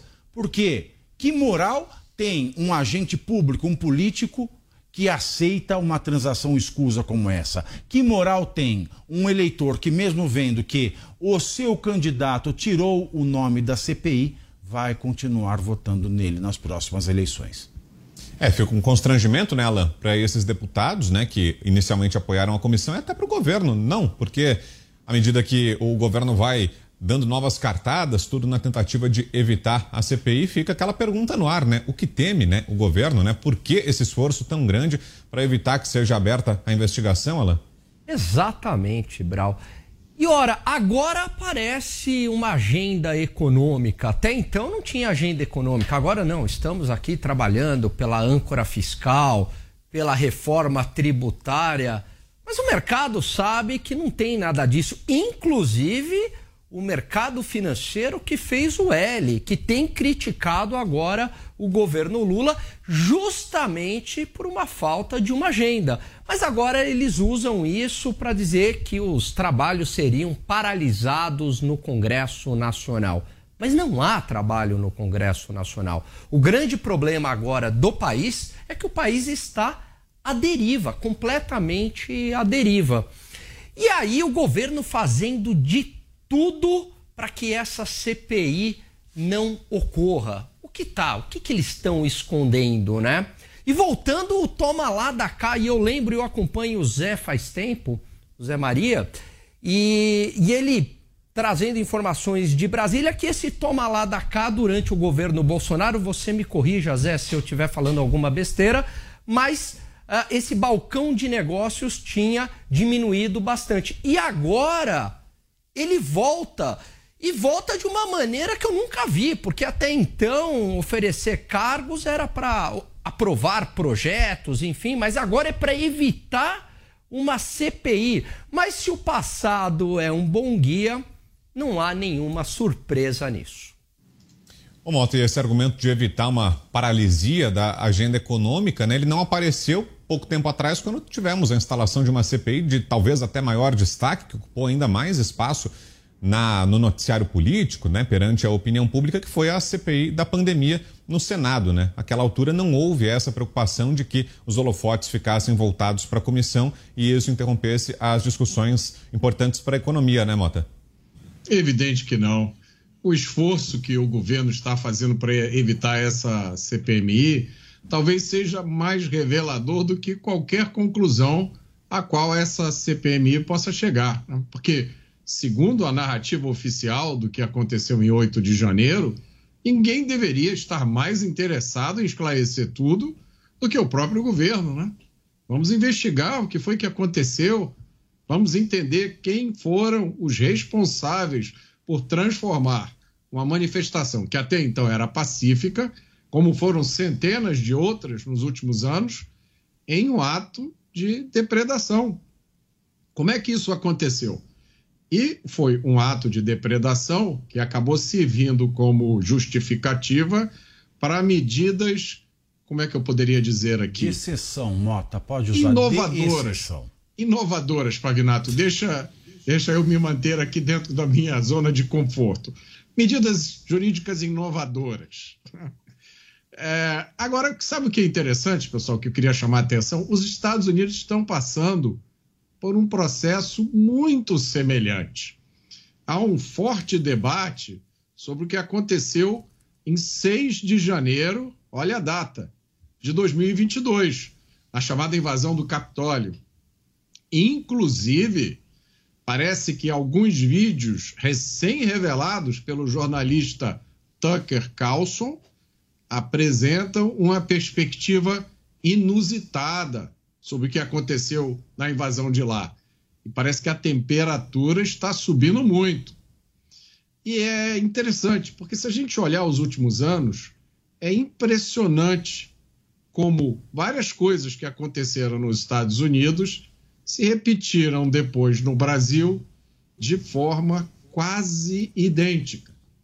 Pode ser uma simples coincidência, mas também pode ser que não. Oi, Alan. Posso falar só um minutinho? Perfeita essa lembrança, Mota. Inclusive, nos Estados Unidos, havia membros do Black Lives Matter, dos antifas infiltrados, instigando a invasão do Congresso e também, o que é mais grave, agentes do Deep State norte-americano, do FBI, infiltrados para estimular a invasão. Então, tudo tem que ser investigado e nenhuma hipótese pode ser descartada. Olha, na sequência a gente fala sobre outra CPI, a CPI do MST. Pavinato falou, né? CPIs não faltam, né? Elas estão se proliferando e essa está ganhando força, ganhando tração, a CPI do MST. A gente tem informações importantes sobre isso. É o assunto de daqui a pouco. Vamos passar mais uma vez lá pela nossa enquete. Vai aumentando a participação. A gente está acompanhando aqui o placar. Vamos colocar mais uma vez aí. A pergunta é: você acha que Nicolas Ferreira foi transfóbico? Passamos agora dos 4 mil votos. 91,95% não, 8,0%, 8,05% sim. A pergunta está no ar no Twitter da Jovem Pan, arroba Jovem Pan News, e também no nosso site www.jovempan.com.br. Agora sim a gente fala da CPI do MST. Parlamentares de oposição ao governo Lula começaram a coletar assinaturas para pedir a abertura de uma CPI para investigar o MST. O requerimento é de autoria do deputado Tenente Coronel Zuco e ganhou apoio de Eduardo Bolsonaro e até do presidente da casa, Arthur Lira. O movimento ocorre dias após os sem terra invadirem terras na Bahia e no interior de São Paulo. A instalação da CPI pode minar uma das bases de apoio da gestão Lula e dificultar ainda mais as tentativas de aproximação do Executivo Federal com o agronegócio. José Maria Trindade, uma informação que você trouxe para a gente com exclusividade no começo da semana, né, Zé? Você alertou para essa movimentação aí nos bastidores do Congresso, que haveria a possibilidade da CPI do MST. Parece que a coisa está esquentando mesmo, hein, Zé? Está. E, e, e, é muito interessante. Cada dia eu confirmo mais aquilo que eu falei. Há uma postura diferente agora sobre as invasões de terra. Né? Há uma postura nova. A, a CPI é apenas uma delas. E não há nenhuma reação tão forte assim do governo. Não há. Há uma tentativa de retirada de assinaturas, mas não há aquela guerra de antes. Né? Havia uma guerra quase física se alguém tentasse abrir uma CPI assim. O sinal verde foi dado na posse, é, nesta semana, do presidente da, da, da Frente Parlamentar da Agricultura e Pecuária. E ele disse que topa e que apoia a, a CPI. Foi o sinal verde para todos os deputados assinarem, os deputados que estão da frente parlamentar. Então, essa CPI vai ser realidade porque já existe ali um, um, uma maioria que pede a instalação da CPI. Tiraram lá seis votos, é, seis ou, ou, quatro, né? E que eu acho uma vergonha.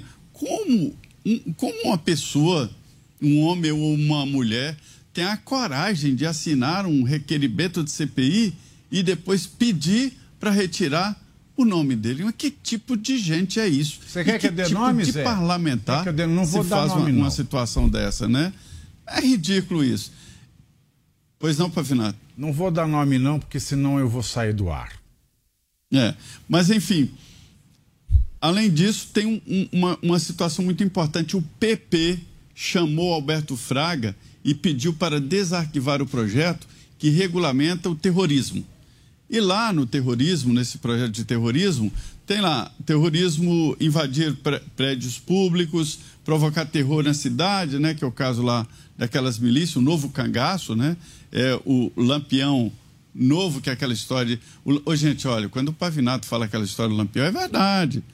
É, é mais ou menos o pior, o pior, se a sua cidade já foi alvo daquele novo cangaço, imagine naquele tempo de Lampião. Era muito pior, era muito pior, porque não existiam forças federais e estaduais nos municípios como existe hoje, né? Então, assim, aquilo vai ser terrorismo e também invasão de propriedade privada rural.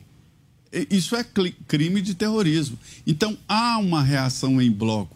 E a gente pode notar, e tem que admitir, que o governo também recuou.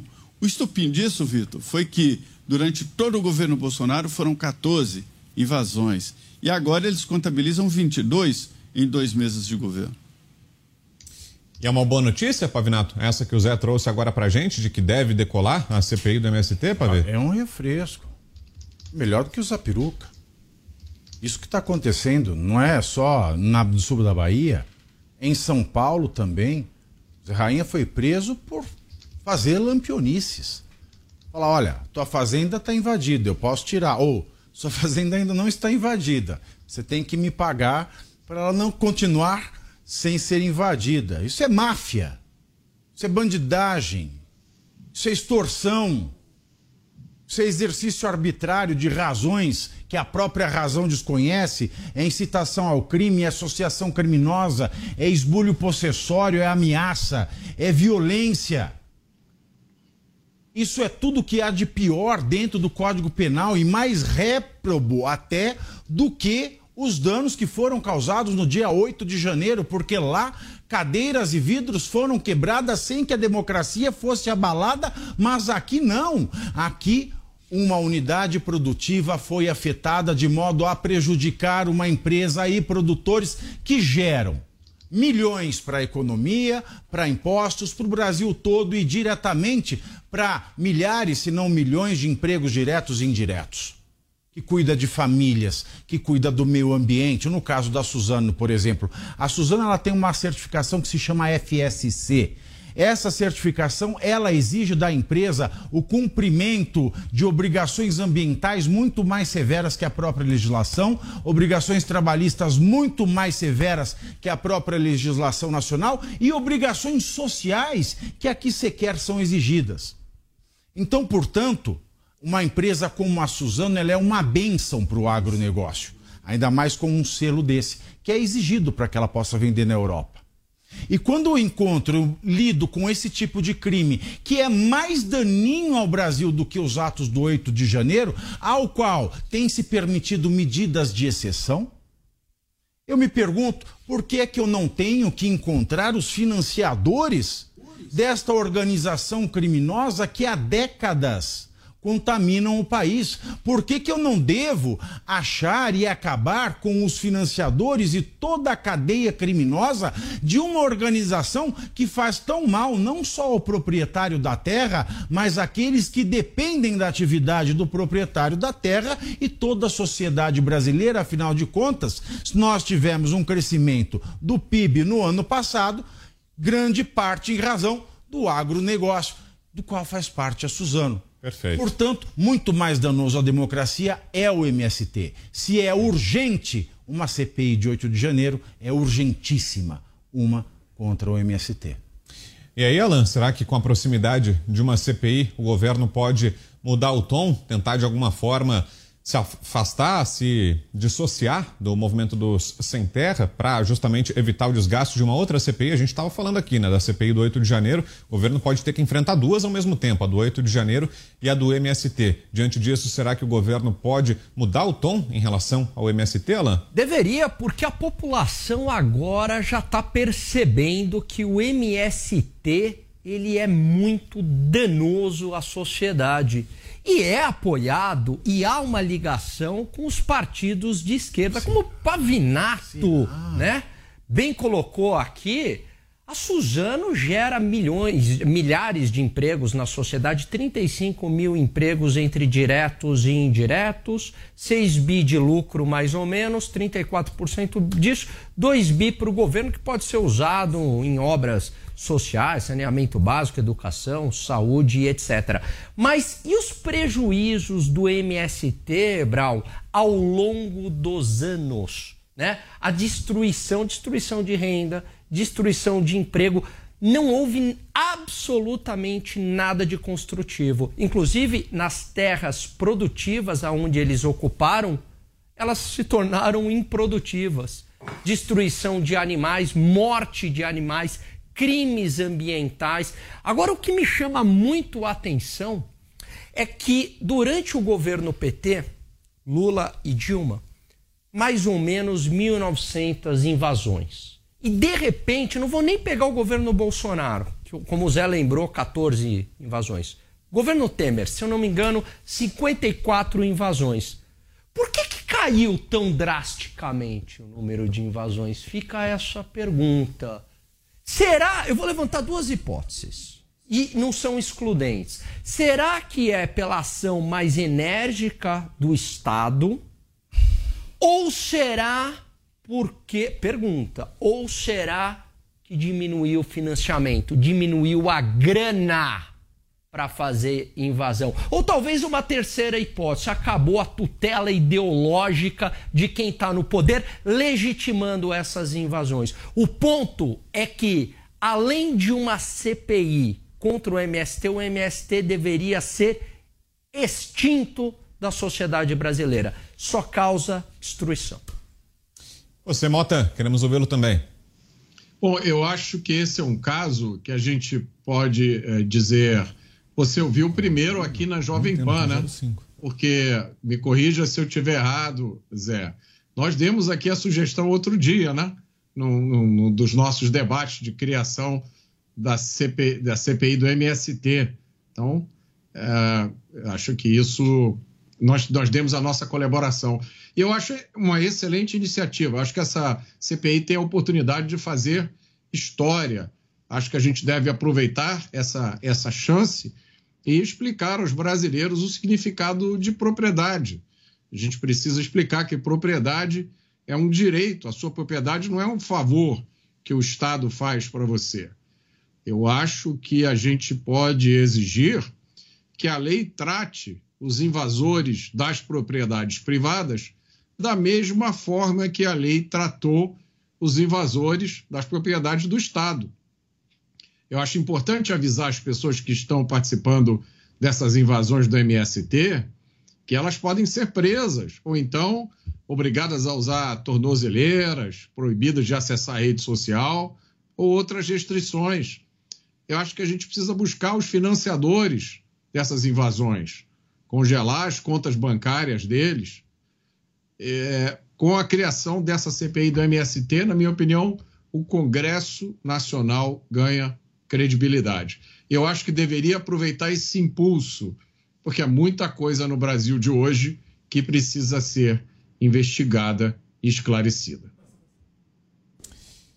E Zé, vou repetir para você a pergunta que eu fiz aqui para o Alan. Será que diante disso, diante dessa ameaça de CPI, a simples articulação desse movimento nos corredores do Congresso, isso pode de alguma maneira afetar as políticas do governo em relação ao MST e os próprios discursos de ministros e até do presidente Lula, Zé?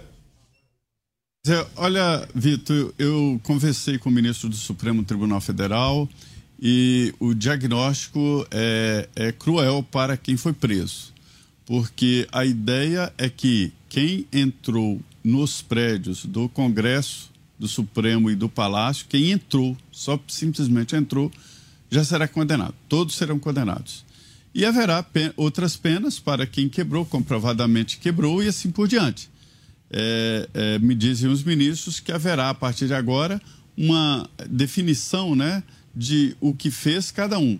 Todos que entraram, ou seja, os que foram presos, né, que foram identificados e que prestaram depoimento, entrou no prédio já cometeu crime. E outros quebraram ou fizeram. É, é, ou, enfim, cada um de, vai é, é responder pelo que fez. Então, é, isso aí está acontecendo. É, o MST entrou em propriedade privada, alguns mataram animais e derrubaram eucaliptos, né, que são também propriedade particular. Isso é um bem. Uma pessoa planta um eucalipto e espera sete anos para colher, né? E, e de, depredaram e tal. Esses que entraram têm que ser condenados. E uma CPI tem esse poder especial de convocar e analisar. Afinal, qual ônibus que levou, de qual empresa, quem incentivou e quem está ligado a eles. É preciso exatamente isso. Não é a primeira vez que se tenta investigar esse setor. É um setor blindado. A diferença é que agora há uma mudança na, na opinião das pessoas. Eu entendo, cá para nós, que a política ficou mais clara. Antigamente, o deputado era até famoso por falar. Quer dizer, você não, entendia o que ele falava porque ele não falava nada aquela história do, do, do, da música do Pink Floyd, seus lábios move, se movem e eu não sei o que eles dizem. Era assim a convivência com a política, né? Seus lábios se movem e eu não sei o que eles dizem. Então, agora não. É preciso que o político fique de um lado. E isso é, é, é muito claro. Então, eles não estão mais com medo da reação de apoiar uma CPI assim ou fazer uma investigação desse porte.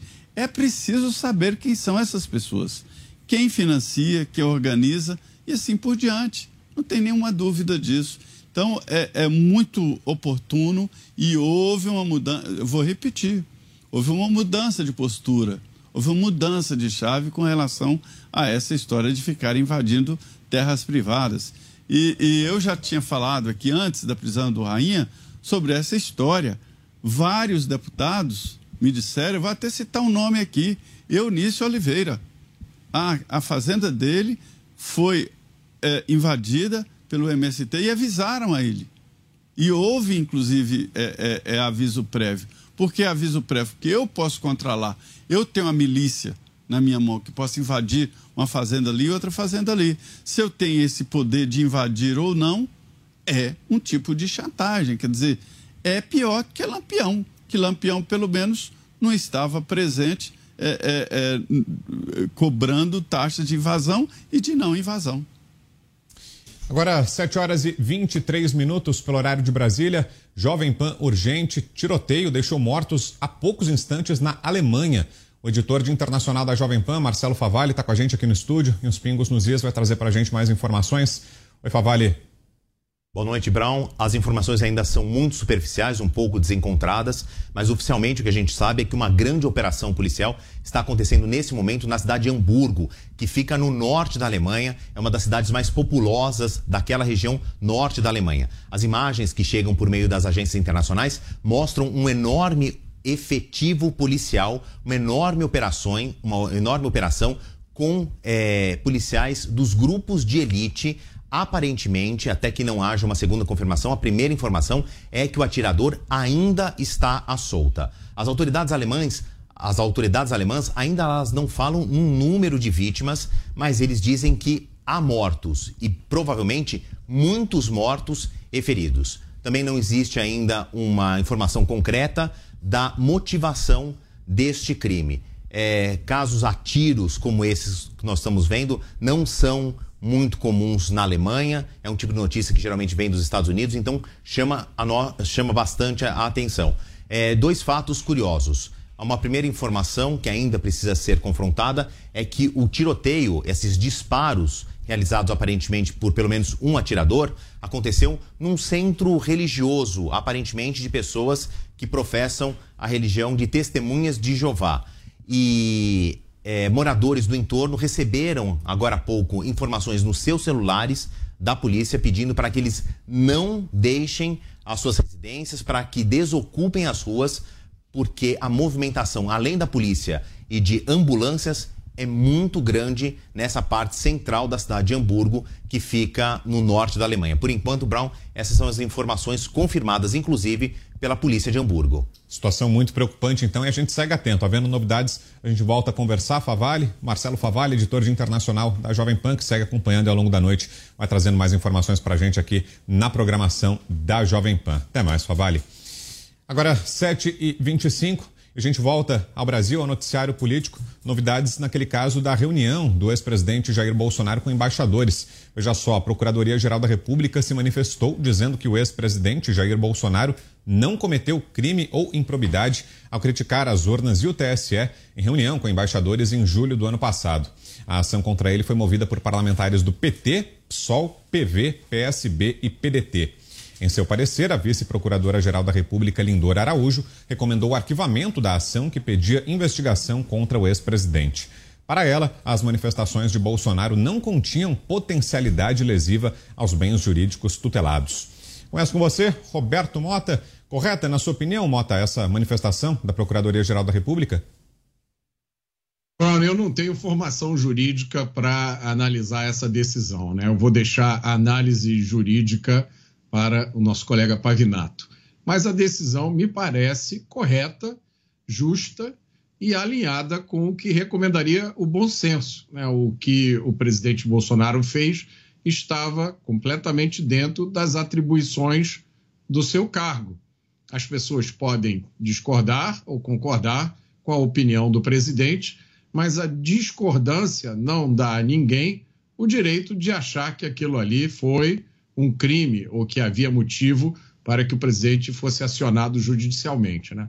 O que nós eh, observamos nos últimos anos foi um ativismo judicial fora de qualquer precedente histórico.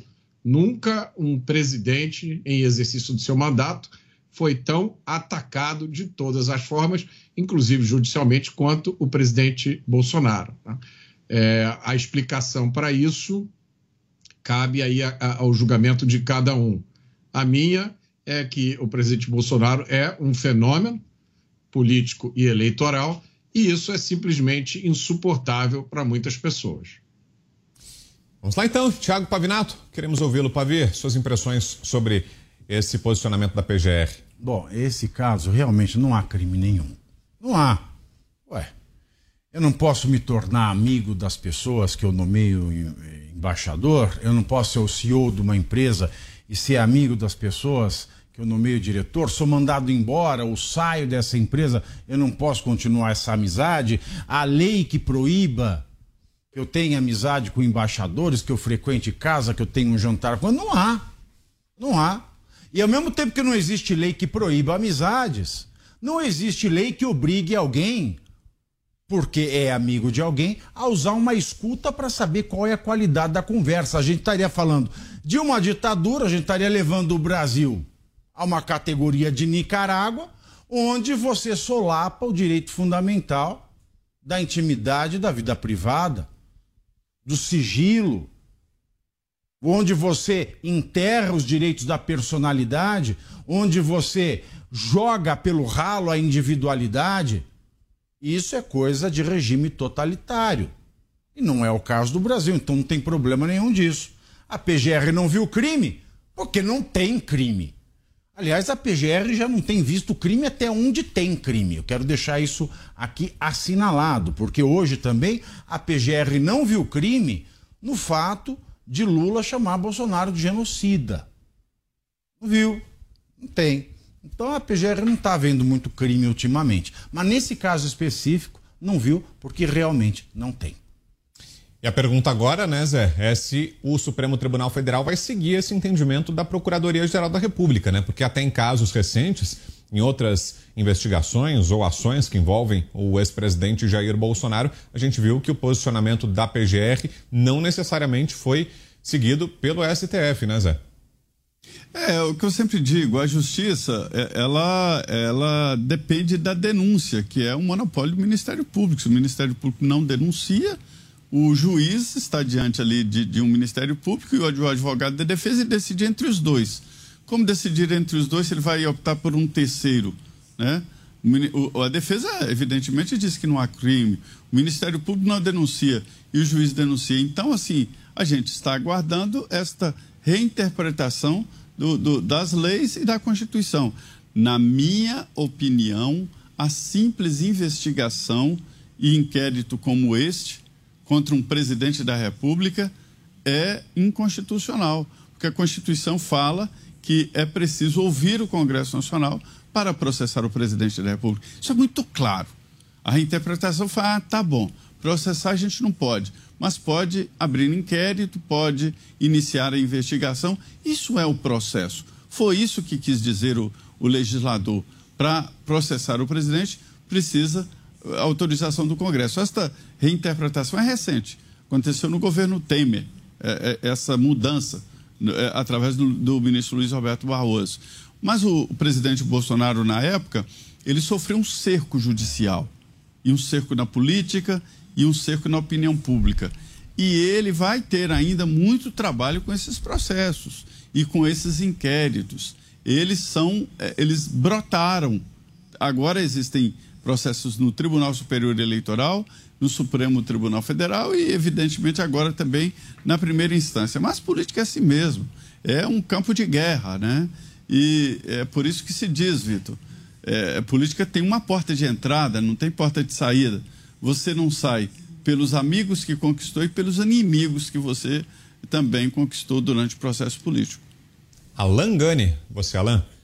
Concordo absolutamente com os meus colegas, não houve crime algum. Uma democracia é permitido o questionamento, é permitido a crítica, a liberdade.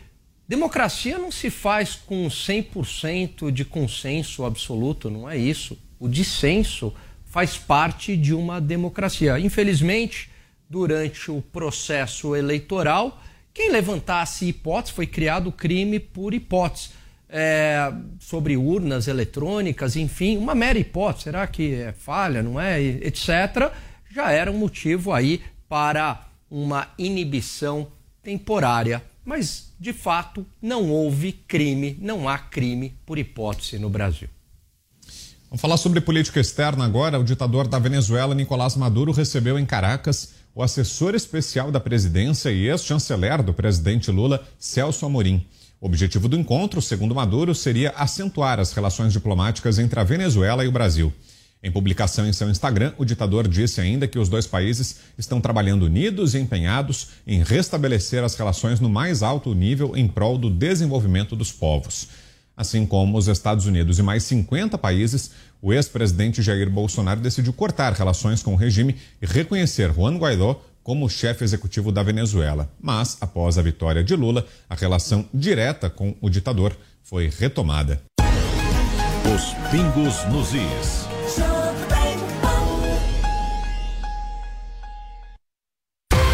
O mata-mata do Paulistão vai começar e só tem jogão. Sábado às sete da noite, o Palmeiras enfrenta o São Bernardo no Allianz Parque.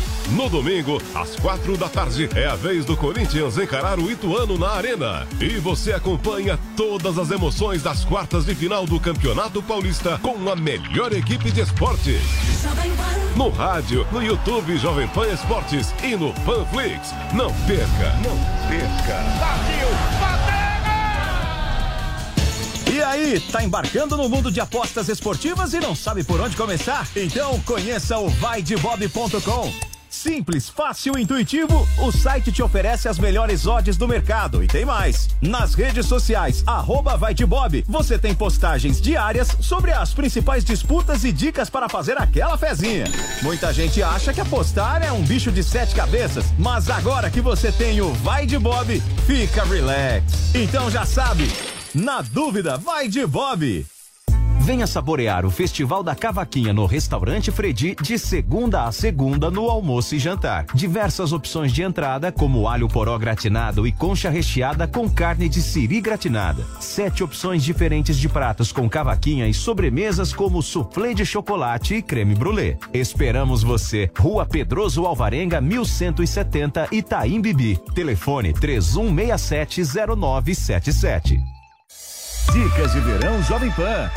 E aí, tá assustado com o calor que anda fazendo? Então se liga para não se assustar com a sua conta de luz no fim do mês. Quando ligar seu ar-condicionado, lembre-se, 23 graus é a temperatura ideal para refrigerar bem sem sobrecarregar o aparelho. Além disso, feche bem as portas e janelas. Se você não tem e tá pensando em comprar um, se liga. Na hora da instalação, escolha um espaço com pouca incidência solar.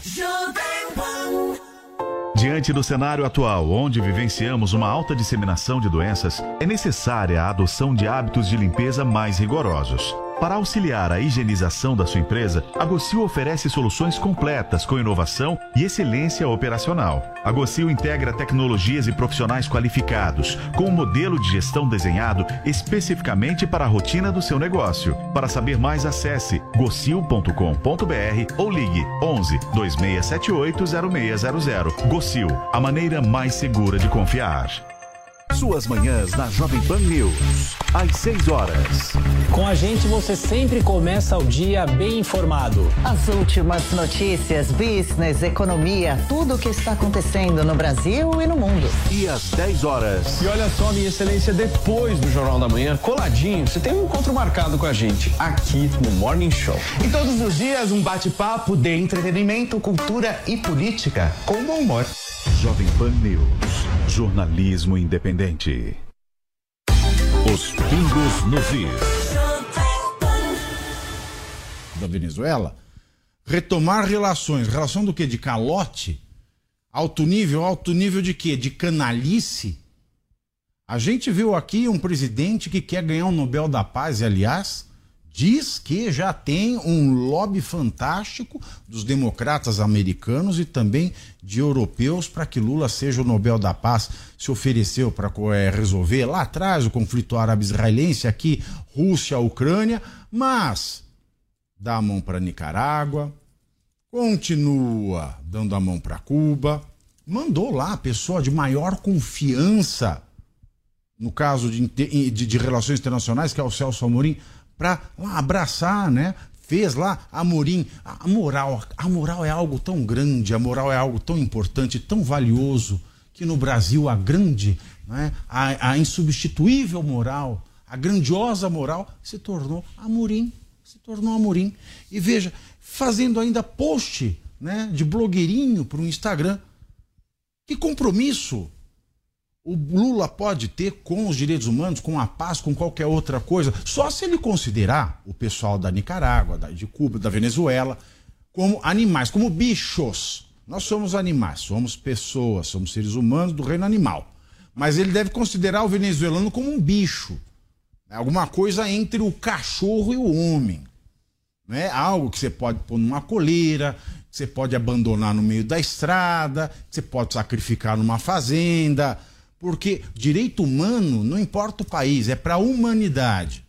Se este país trata o humano como bicho, como escravo, e você abraça esse ditador e ainda é, faz certo, não me espanta se semana que vem tiver TBT dessa foto. Você considera esse pessoal é, como bicho. Então, como é que a comunidade internacional pode ver Lula como candidato a qualquer coisa que preste? Eu acho engraçado, só para finalizar, o Brasil voltou a ser um gigante internacional. Que gigante? Só se for o gigante Golias. E para você, Alan, preocupantes esses sinais todos da política externa brasileira com essa retomada de relações com países como a Venezuela? Muito preocupante, mas totalmente previsível. A guinada à esquerda na América Latina antes, lá atrás, quando Lula assume o poder pela primeira vez, tem uma entrevista no programa Provocações, e aonde o Dirceu é perguntado e perguntam a ele: Mas você previu tudo isso, Dirceu? É, Michele Bracelet lá no Chile, é, agora Evo Morales na Bolívia, Hugo Chávez na Venezuela. Você imaginou tudo isso? E aí ele responde sim, na maior naturalidade, esse vídeo é fácil de encontrar. Ele fala sim, imaginei porque nós planejamos isso por meio do Foro de São Paulo. Para quem acha que é teoria da conspiração, é o próprio José Dirceu, uma das figuras mais emblemáticas, mais importantes e mais inteligentes do PT, um grande estrategista. Ele mesmo fala isso. E lá atrás, a gente não viu apenas um apoio moral a essas ditaduras socialistas, a gente viu apoio financeiro por meio dos empréstimos do BNDES. E está voltando. Olha, preste atenção nas sinalizações. Agora, um empréstimo subsidiado com o dinheiro do brasileiro para um possível gasoduto na Argentina.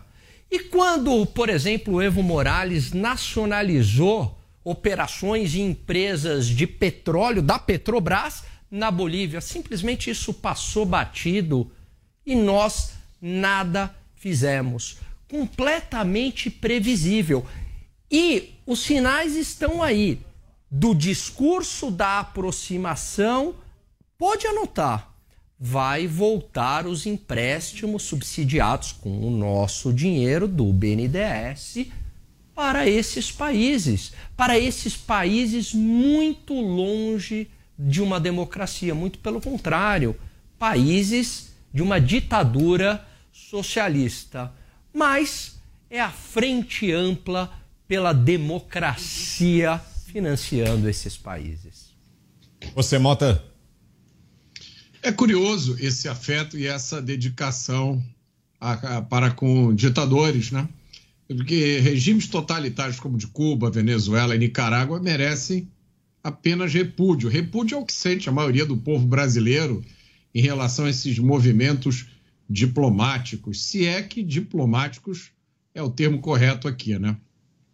Nós já fizemos uma sugestão de CPI, a CPI sobre o MST, que foi aprovada pelo Congresso. Então, eu vou ousar fazer uma outra sugestão. Uma CPI sobre essa aproximação com ditaduras. Que tal? E, e, olha, eu vou mais longe. Essa CPI podia começar examinando essa história dos dois navios iranianos que atracaram aqui no Rio de Janeiro, navios de guerra. É ou não é um bom começo? Descobrir quem entrou ou saiu desses navios, descobrir o que entrou e saiu desses navios. Só para lembrar que eu já disse aqui, no ano passado, vejam só, o Irã assinou um acordo de cooperação com a Venezuela. Maduro disse que a amizade entre Irã e Venezuela era indestrutível. São os fofos. Congresso Nacional, a bola está com vocês. A comissão de anistia voltará a avaliar pedidos de indenização de vítimas e presos políticos durante o regime militar ainda neste mês de março. Em um dos casos, o órgão deverá rever o pedido negado a ex-presidente Dilma Rousseff durante a gestão de Jair Bolsonaro. Ao todo, 21 membros serão divididos em três grupos de trabalho e todos serão avalizados pelo ministro dos Direitos Humanos, Silvio Almeida. Se revertido o entendimento no caso da petista, a indenização solicitada por Dilma pode chegar a 7 milhões e meio de reais. Pavinato. Falar o quê? O, o, governo do PT está reavaliando uma decisão de um ministério que tinha sido extinto, que voltou a existir, para voltar a ver uma indenização dada a uma mulher que já foi premiada pela história duas vezes. Quero dizer, premiado sendo presidente do Brasil sem ter merecimento e segundo, premiada por ter sido empichada sem perder os direitos políticos.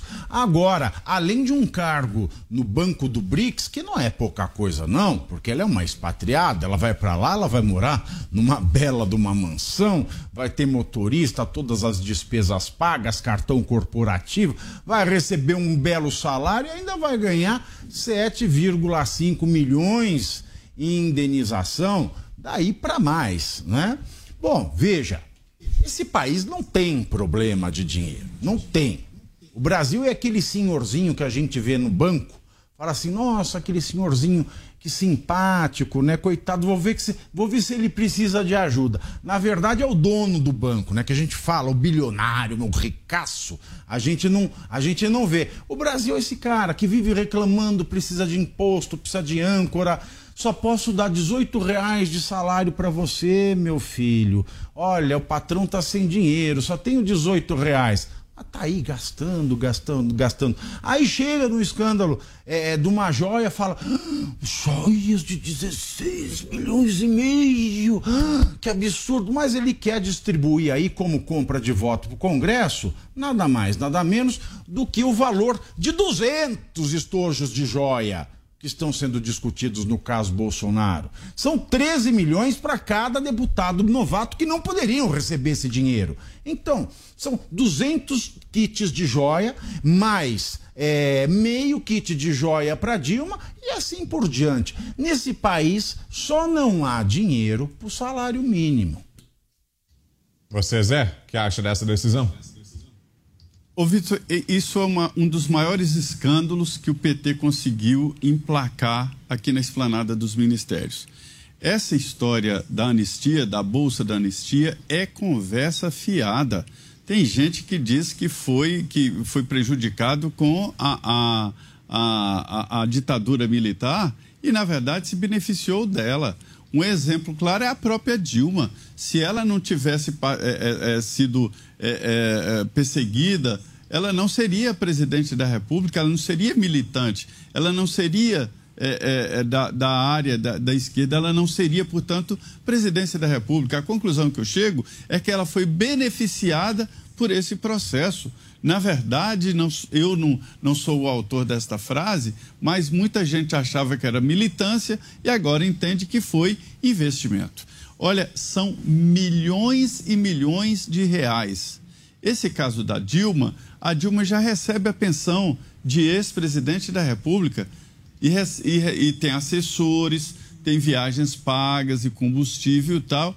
Eu até acho que é, é, isso deve acontecer e a lei manda é, que o ex-presidente da República tenha exatamente esta, é, é, esse apoio. Né? Mas ela não precisa desse dinheiro porque tem aposentadoria e mais ela foi beneficiada pela ditadura, porque se não fosse a militância dela, ela não chegaria, nem ela, nem Lula, nem todos que estão aí nos ministérios, todos não, alguns né, que estão aí nos ministérios.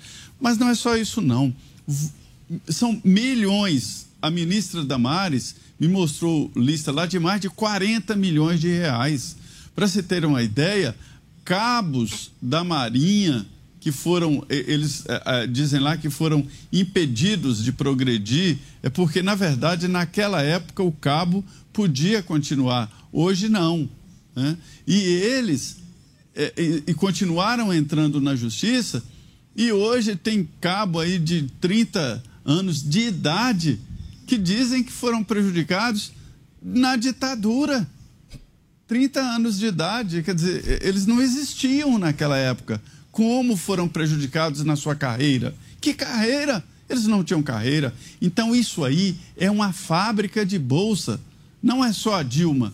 Presta atenção, não é só a Dilma. Isto é uma vergonha e um escândalo que armaram nessa comissão. E agora vão reabrir isso aí. Gente, a ditadura militar descrita ali e falada ali não existiu há muito tempo. Os generais daquela época, os coronéis daquela época, estão todos ou mortos na reserva. Zé. Isso, isso tem que acabar, tem que passar essa página. Sim. Desculpe, Vitor, meu. meu, meu Imagina. A, a, a engraçado minha... é reabrir comissão de anistia para um povo que está gritando sem anistia. E para você, Mota, que acha da, da retomada dos trabalhos da, da comissão da anistia, Mota? Olha, um caso como esse revela a verdadeira natureza do projeto socialista. Né? O que, que tem por trás de toda a conversinha de ajudar aos pobres, de igualdade, de proteção das minorias? O que tem por trás é um projeto de poder que sempre acaba na criação de um grupinho. Esse grupinho na União Soviética se chamava de nomenclatura. Eles vivem no luxo e na riqueza, enquanto a maioria se mata de trabalhar. Outro dia eu fiz uma postagem nas minhas redes sociais contando como começou, como foi inventado o imposto, né? Eu expliquei, olha, o imposto começou assim. Você estava na sua fazenda com a sua família, é, trabalhando lá na, na agricultura, chegou um bando de guerreiros, o chefe botou a espada no seu pescoço e disse o seguinte: a partir de agora, metade de tudo que você colher aí é meu, senão você morre. Essa foi a origem do imposto. Vejam bem, entrou uma moça no meu Facebook e colocou o seguinte comentário: Queride, o imposto é para chegar na divisão das riquezas produzidas a quem precisa e melhoria da vida de todos. Olha aí a redistribuição acontecendo diante dos nossos olhos. Diga lá, Alain. Olha só, eu fiz um levantamento por baixo, tá? Por baixo. É, os ex-presidentes da República, eles custam aos cofres públicos, ao nosso dinheiro, mais ou menos 6 milhões de reais por ano, entre passagens aéreas, mordomias, tem motorista, tem segurança, pessoal de apoio, vidão. A Dilma, um milhão de reais, ela custa por ano só por conta dessas despesas, ok? Depois, em relação a esses 7,5 milhões de reais, a Dilma está com 75 anos, fazendo uma previsão aqui de uma expectativa de vida média das mulheres brasileiras. 85 anos, significa mais 750 mil reais. Não estou nem fazendo conta sofisticada aqui, valor presente, nada disso. 750 mil reais por ano. Mais BRICS, o Brasil entra, porque não é de graça isso daí, o salário dela vem de algum lugar, quase 300 mil reais por mês. Isso é salário de Neymar, né? E aí Ah, a TV Brasil pode filmar mulheres ricas já, chamar de um. Pois é, ficaria, já pensou ela? É, ia ser o máximo. É. E aí seria, aliás, daria uma baita, né? Enfim. Aí 20% o Brasil, né, dos BRICS coloca dinheiro lá, então a gente está falando dinheiro nosso, mais ou menos 720 mil reais. Para arredondar, ela custaria por baixo, com o nosso dinheiro, 2 milhões e meio de reais por ano. Esse é o custo de uma, com essa bolsa ditadura aí, enfim. Né? Por baixo, porque eu nem considerei a aposentadoria. Nem considerei a aposentadoria. E agora, economia, tá na hora do fechamento touro de ouro com ele, Pablo Spire. Fechamento Touro de Ouro com Pablo Spayer. Hum, boa noite, ouvintes da Jovem Pan e amigas do Pingo nos Is. Hoje, o nosso lindo tourinho apanhou no mundo inteiro e no Brasil não foi diferente. Aqui nos Estados Unidos, né, onde é o centro de gravidade dos ativos digitais, o colapso do banco Silvergate, que era o principal meio de pagamento para as criptomoedas, a principal plataforma da indústria de criptoativos, pesou não só nas criptomoedas, Bitcoin caiu 8%, Ethereum também, mas pesou no setor financeiro. A preocupação de que a alta de juros que vem aí possa aumentar a inadimplência derrubou as ações de bancos. Bom, a preocupação com os dados do emprego do cidadão urbano americano que vai sair amanhã, o payroll, que é o pai de todos os indicadores financeiros do mundo, também ajudou urso a derrubar as ações. Se o payroll vier forte, se forem criadas muitas vagas de emprego aqui nos Estados Unidos, isso vai pressionar a inflação e o Banco Central daqui vai ter que subir os juros ainda mais do que o esperado. E como todo mundo sabe, se os juros sobem, as bolsas caem. Aí na B3, a AP Vida teve outro dia daqueles, caiu mais 30%, depois que a empresa avisou que está considerando ah, vender ativos não relacionados à sua atividade principal e também fazer um aumento de capital. E a bolsa só não caiu mais porque a ministra Simone Tebet disse que o novo arcabouço fiscal que está vindo vai agradar a todos, inclusive o mercado. No fim do dia, o Ibovespa B3 terminou com 1,40% de queda aos 105 pontos, 105 mil pontos, 105 mil e 71 pontos, para ser exato. O dólar subiu 0,40% e terminou cotado aos R$ 5,17 centavos. E se você quiser me seguir nas minhas redes sociais, o meu arroba é arroba Pablo Spire, arroba Pablo S-P-Y-E-R, diretamente da Brickell em Miami, o novo centro financeiro dos Estados Unidos. Eu sou Pablo, boa noite. Vai, Torinho! Vai, Torinho! Fechamento Touro de Ouro com Pablo Spayer. Valeu, Pablo. Rápido intervalo, daqui a pouco tem mais. Os pingos nos is. Jovem Pan News. Quer aprender inglês? Então você precisa conhecer o método ACT, desenvolvido por Júnior Silveira, que foi feito exclusivamente para brasileiros aprenderem a falar e escrever inglês com confiança. Faça seu cadastro agora mesmo e ganhe acesso ao grupo do Telegram, lives com o professor para tirar dúvidas, guia de estudos com passo a passo para fluência e muito mais. Então entre lá, newcursos.com.br e se inscreva. Curso de Inglês New. Os pingos nos is.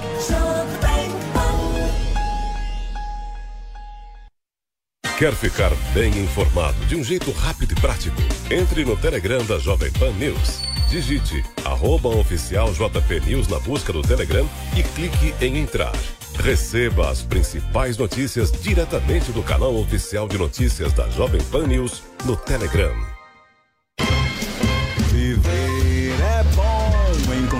Amigos é bom, sentar em volta da mesa é bom, viver além do comum. Aqui no Barbacoa é assim, a melhor mesa de saladas que tem, e o sabor da carne vai além. Barbacoa, muito além da carne. No Itaim, Shoppings Day Day em Morumbi ou na sua casa pelo iFood. Só no Barbacoa. E aí, tá embarcando no mundo de apostas esportivas e não sabe por onde começar? Então conheça o vaidebob.com. Simples, fácil e intuitivo, o site te oferece as melhores odds do mercado e tem mais. Nas redes sociais, arroba vai de Bob, você tem postagens diárias sobre as principais disputas e dicas para fazer aquela fezinha. Muita gente acha que apostar é um bicho de sete cabeças, mas agora que você tem o Vai de Bob, fica relax. Então já sabe, na dúvida, vai de Bob. Você já ouviu alguém chamar uma empresa de unicórnio? Unicórnios são empresas avaliadas em mais de um bilhão de dólares. Já imaginou investir numa empresa com esse potencial? Então junte-se à Jovem Pan na caçada do próximo unicórnio. Chegou Unicorn Hunters, o reality show que é sucesso nos Estados Unidos e na América Latina, agora no Brasil e aqui na Jovem Pan News. Unicorn Hunters. Assista, faça sua avaliação e acesse unicorn.com para investir no próximo unicórnio. Unicorn Hunters. Todo domingo às 5 e meia da tarde na Jovem Pan News e na Panflix, onde e quando você quiser.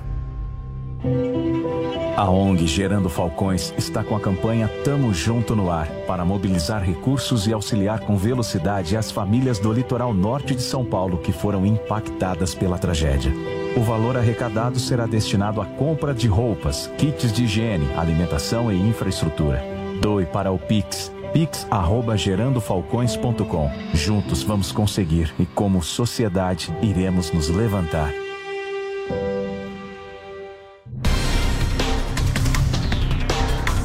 Um debate de assuntos diferentes, atuais e polêmicos. Aqui nós mostramos os dois lados da notícia, respeitando a diversidade de opiniões. Você é a favor ou contra? Concorda ou discorda? No Prós e Contras, nós abordamos todos os lados do mesmo fato para você formar a sua opinião. De segunda a sexta, às três e meia da tarde, na Jovem Pan News. Os pingos nos is. Adi, você Zé, 15 segundos. Olha, Vitor, aqui funcionário público, quando está prestes a perder um cargo, ele fala uma frase: só peru é que morre de véspera. Né? Sérgio Cabral confessou que iria fazer delação privada e disse que era viciado em roubar. E agora está aí, arrependido disso e solto. Avi. Tô ligando o cronômetro aqui, eu quero saber quanto tempo nós vamos ser obrigados a dizer que ele é inocente. Falando em cronômetro, vou ficar devendo seus 15 segundos, Mota. Preciso passar o resultado da enquete. A gente já tem aqui o resultado da pergunta de hoje, que foi sobre o caso do deputado Nicolas. Está aí na tela. Você acha que Nicolas Ferreira foi transfóbico? 88,22% não. 11,78% sim. Mais de 5 Hey guys, it is Ryan. I'm not sure if you know this about me, but I'm a bit of a fun fanatic when I can. I like to work, but I like fun too. It's a thing. And now the truth is out there. I can tell you about my favorite place to have fun Chumba Casino. They have hundreds of social casino style games to choose from, with new games released each week. You can play for free anytime, anywhere. And each day brings a new chance to collect daily bonuses. So join me in the fun. Sign up now at chumbacasino.com. No purchase necessary. Group. Void were prohibited by law. See terms and conditions. 18 plus. 5.600 votos, 5.670 votos no site da Jovem Pan, www.jovempan.com.br e no Twitter, arroba Jovem Pan News. Muito obrigado a você pela sua participação. Por hoje é só, termina aqui a edição desta quinta-feira de Os Pingos nos Is. Obrigado pela sua audiência. Valeu, José Maria Trindade, Roberto Mota, Alan Gani, Thiago Pavinato. Amanhã tem mais. Na sequência, o Jornal Jovem Pan com a Lívia Zanolini. Jovem Pan, jornalismo independente. A opinião dos nossos comentaristas não reflete necessariamente a opinião do Grupo Jovem Pan de Comunicação. Realização Jovem Pan News. Emissoras brasileiras do Grupo Jovem Pan. Rádio Pan-Americana SA. Jovem Pan São Paulo. AM ZYK 521, 620 kHz. FM 100,9 MHz. Jovem Pan News Brasília. ZYH 709. Hello, it is Ryan, and we could all use an extra bright spot in our day, couldn't we? Just to make up for things like sitting in traffic, doing the dishes, counting your steps, you know, all the mundane stuff. That is why I'm such a big fan of Chumba Casino. Chumba Casino has all your favorite social casino style games that you can play for free anytime, anywhere with daily bonuses. That should brighten your day a. Actually, a lot. So sign up now at chumbacasino.com. That's chumbacasino.com. No purchase necessary. Group. Void were prohibited by law. See terms and conditions. 18 plus.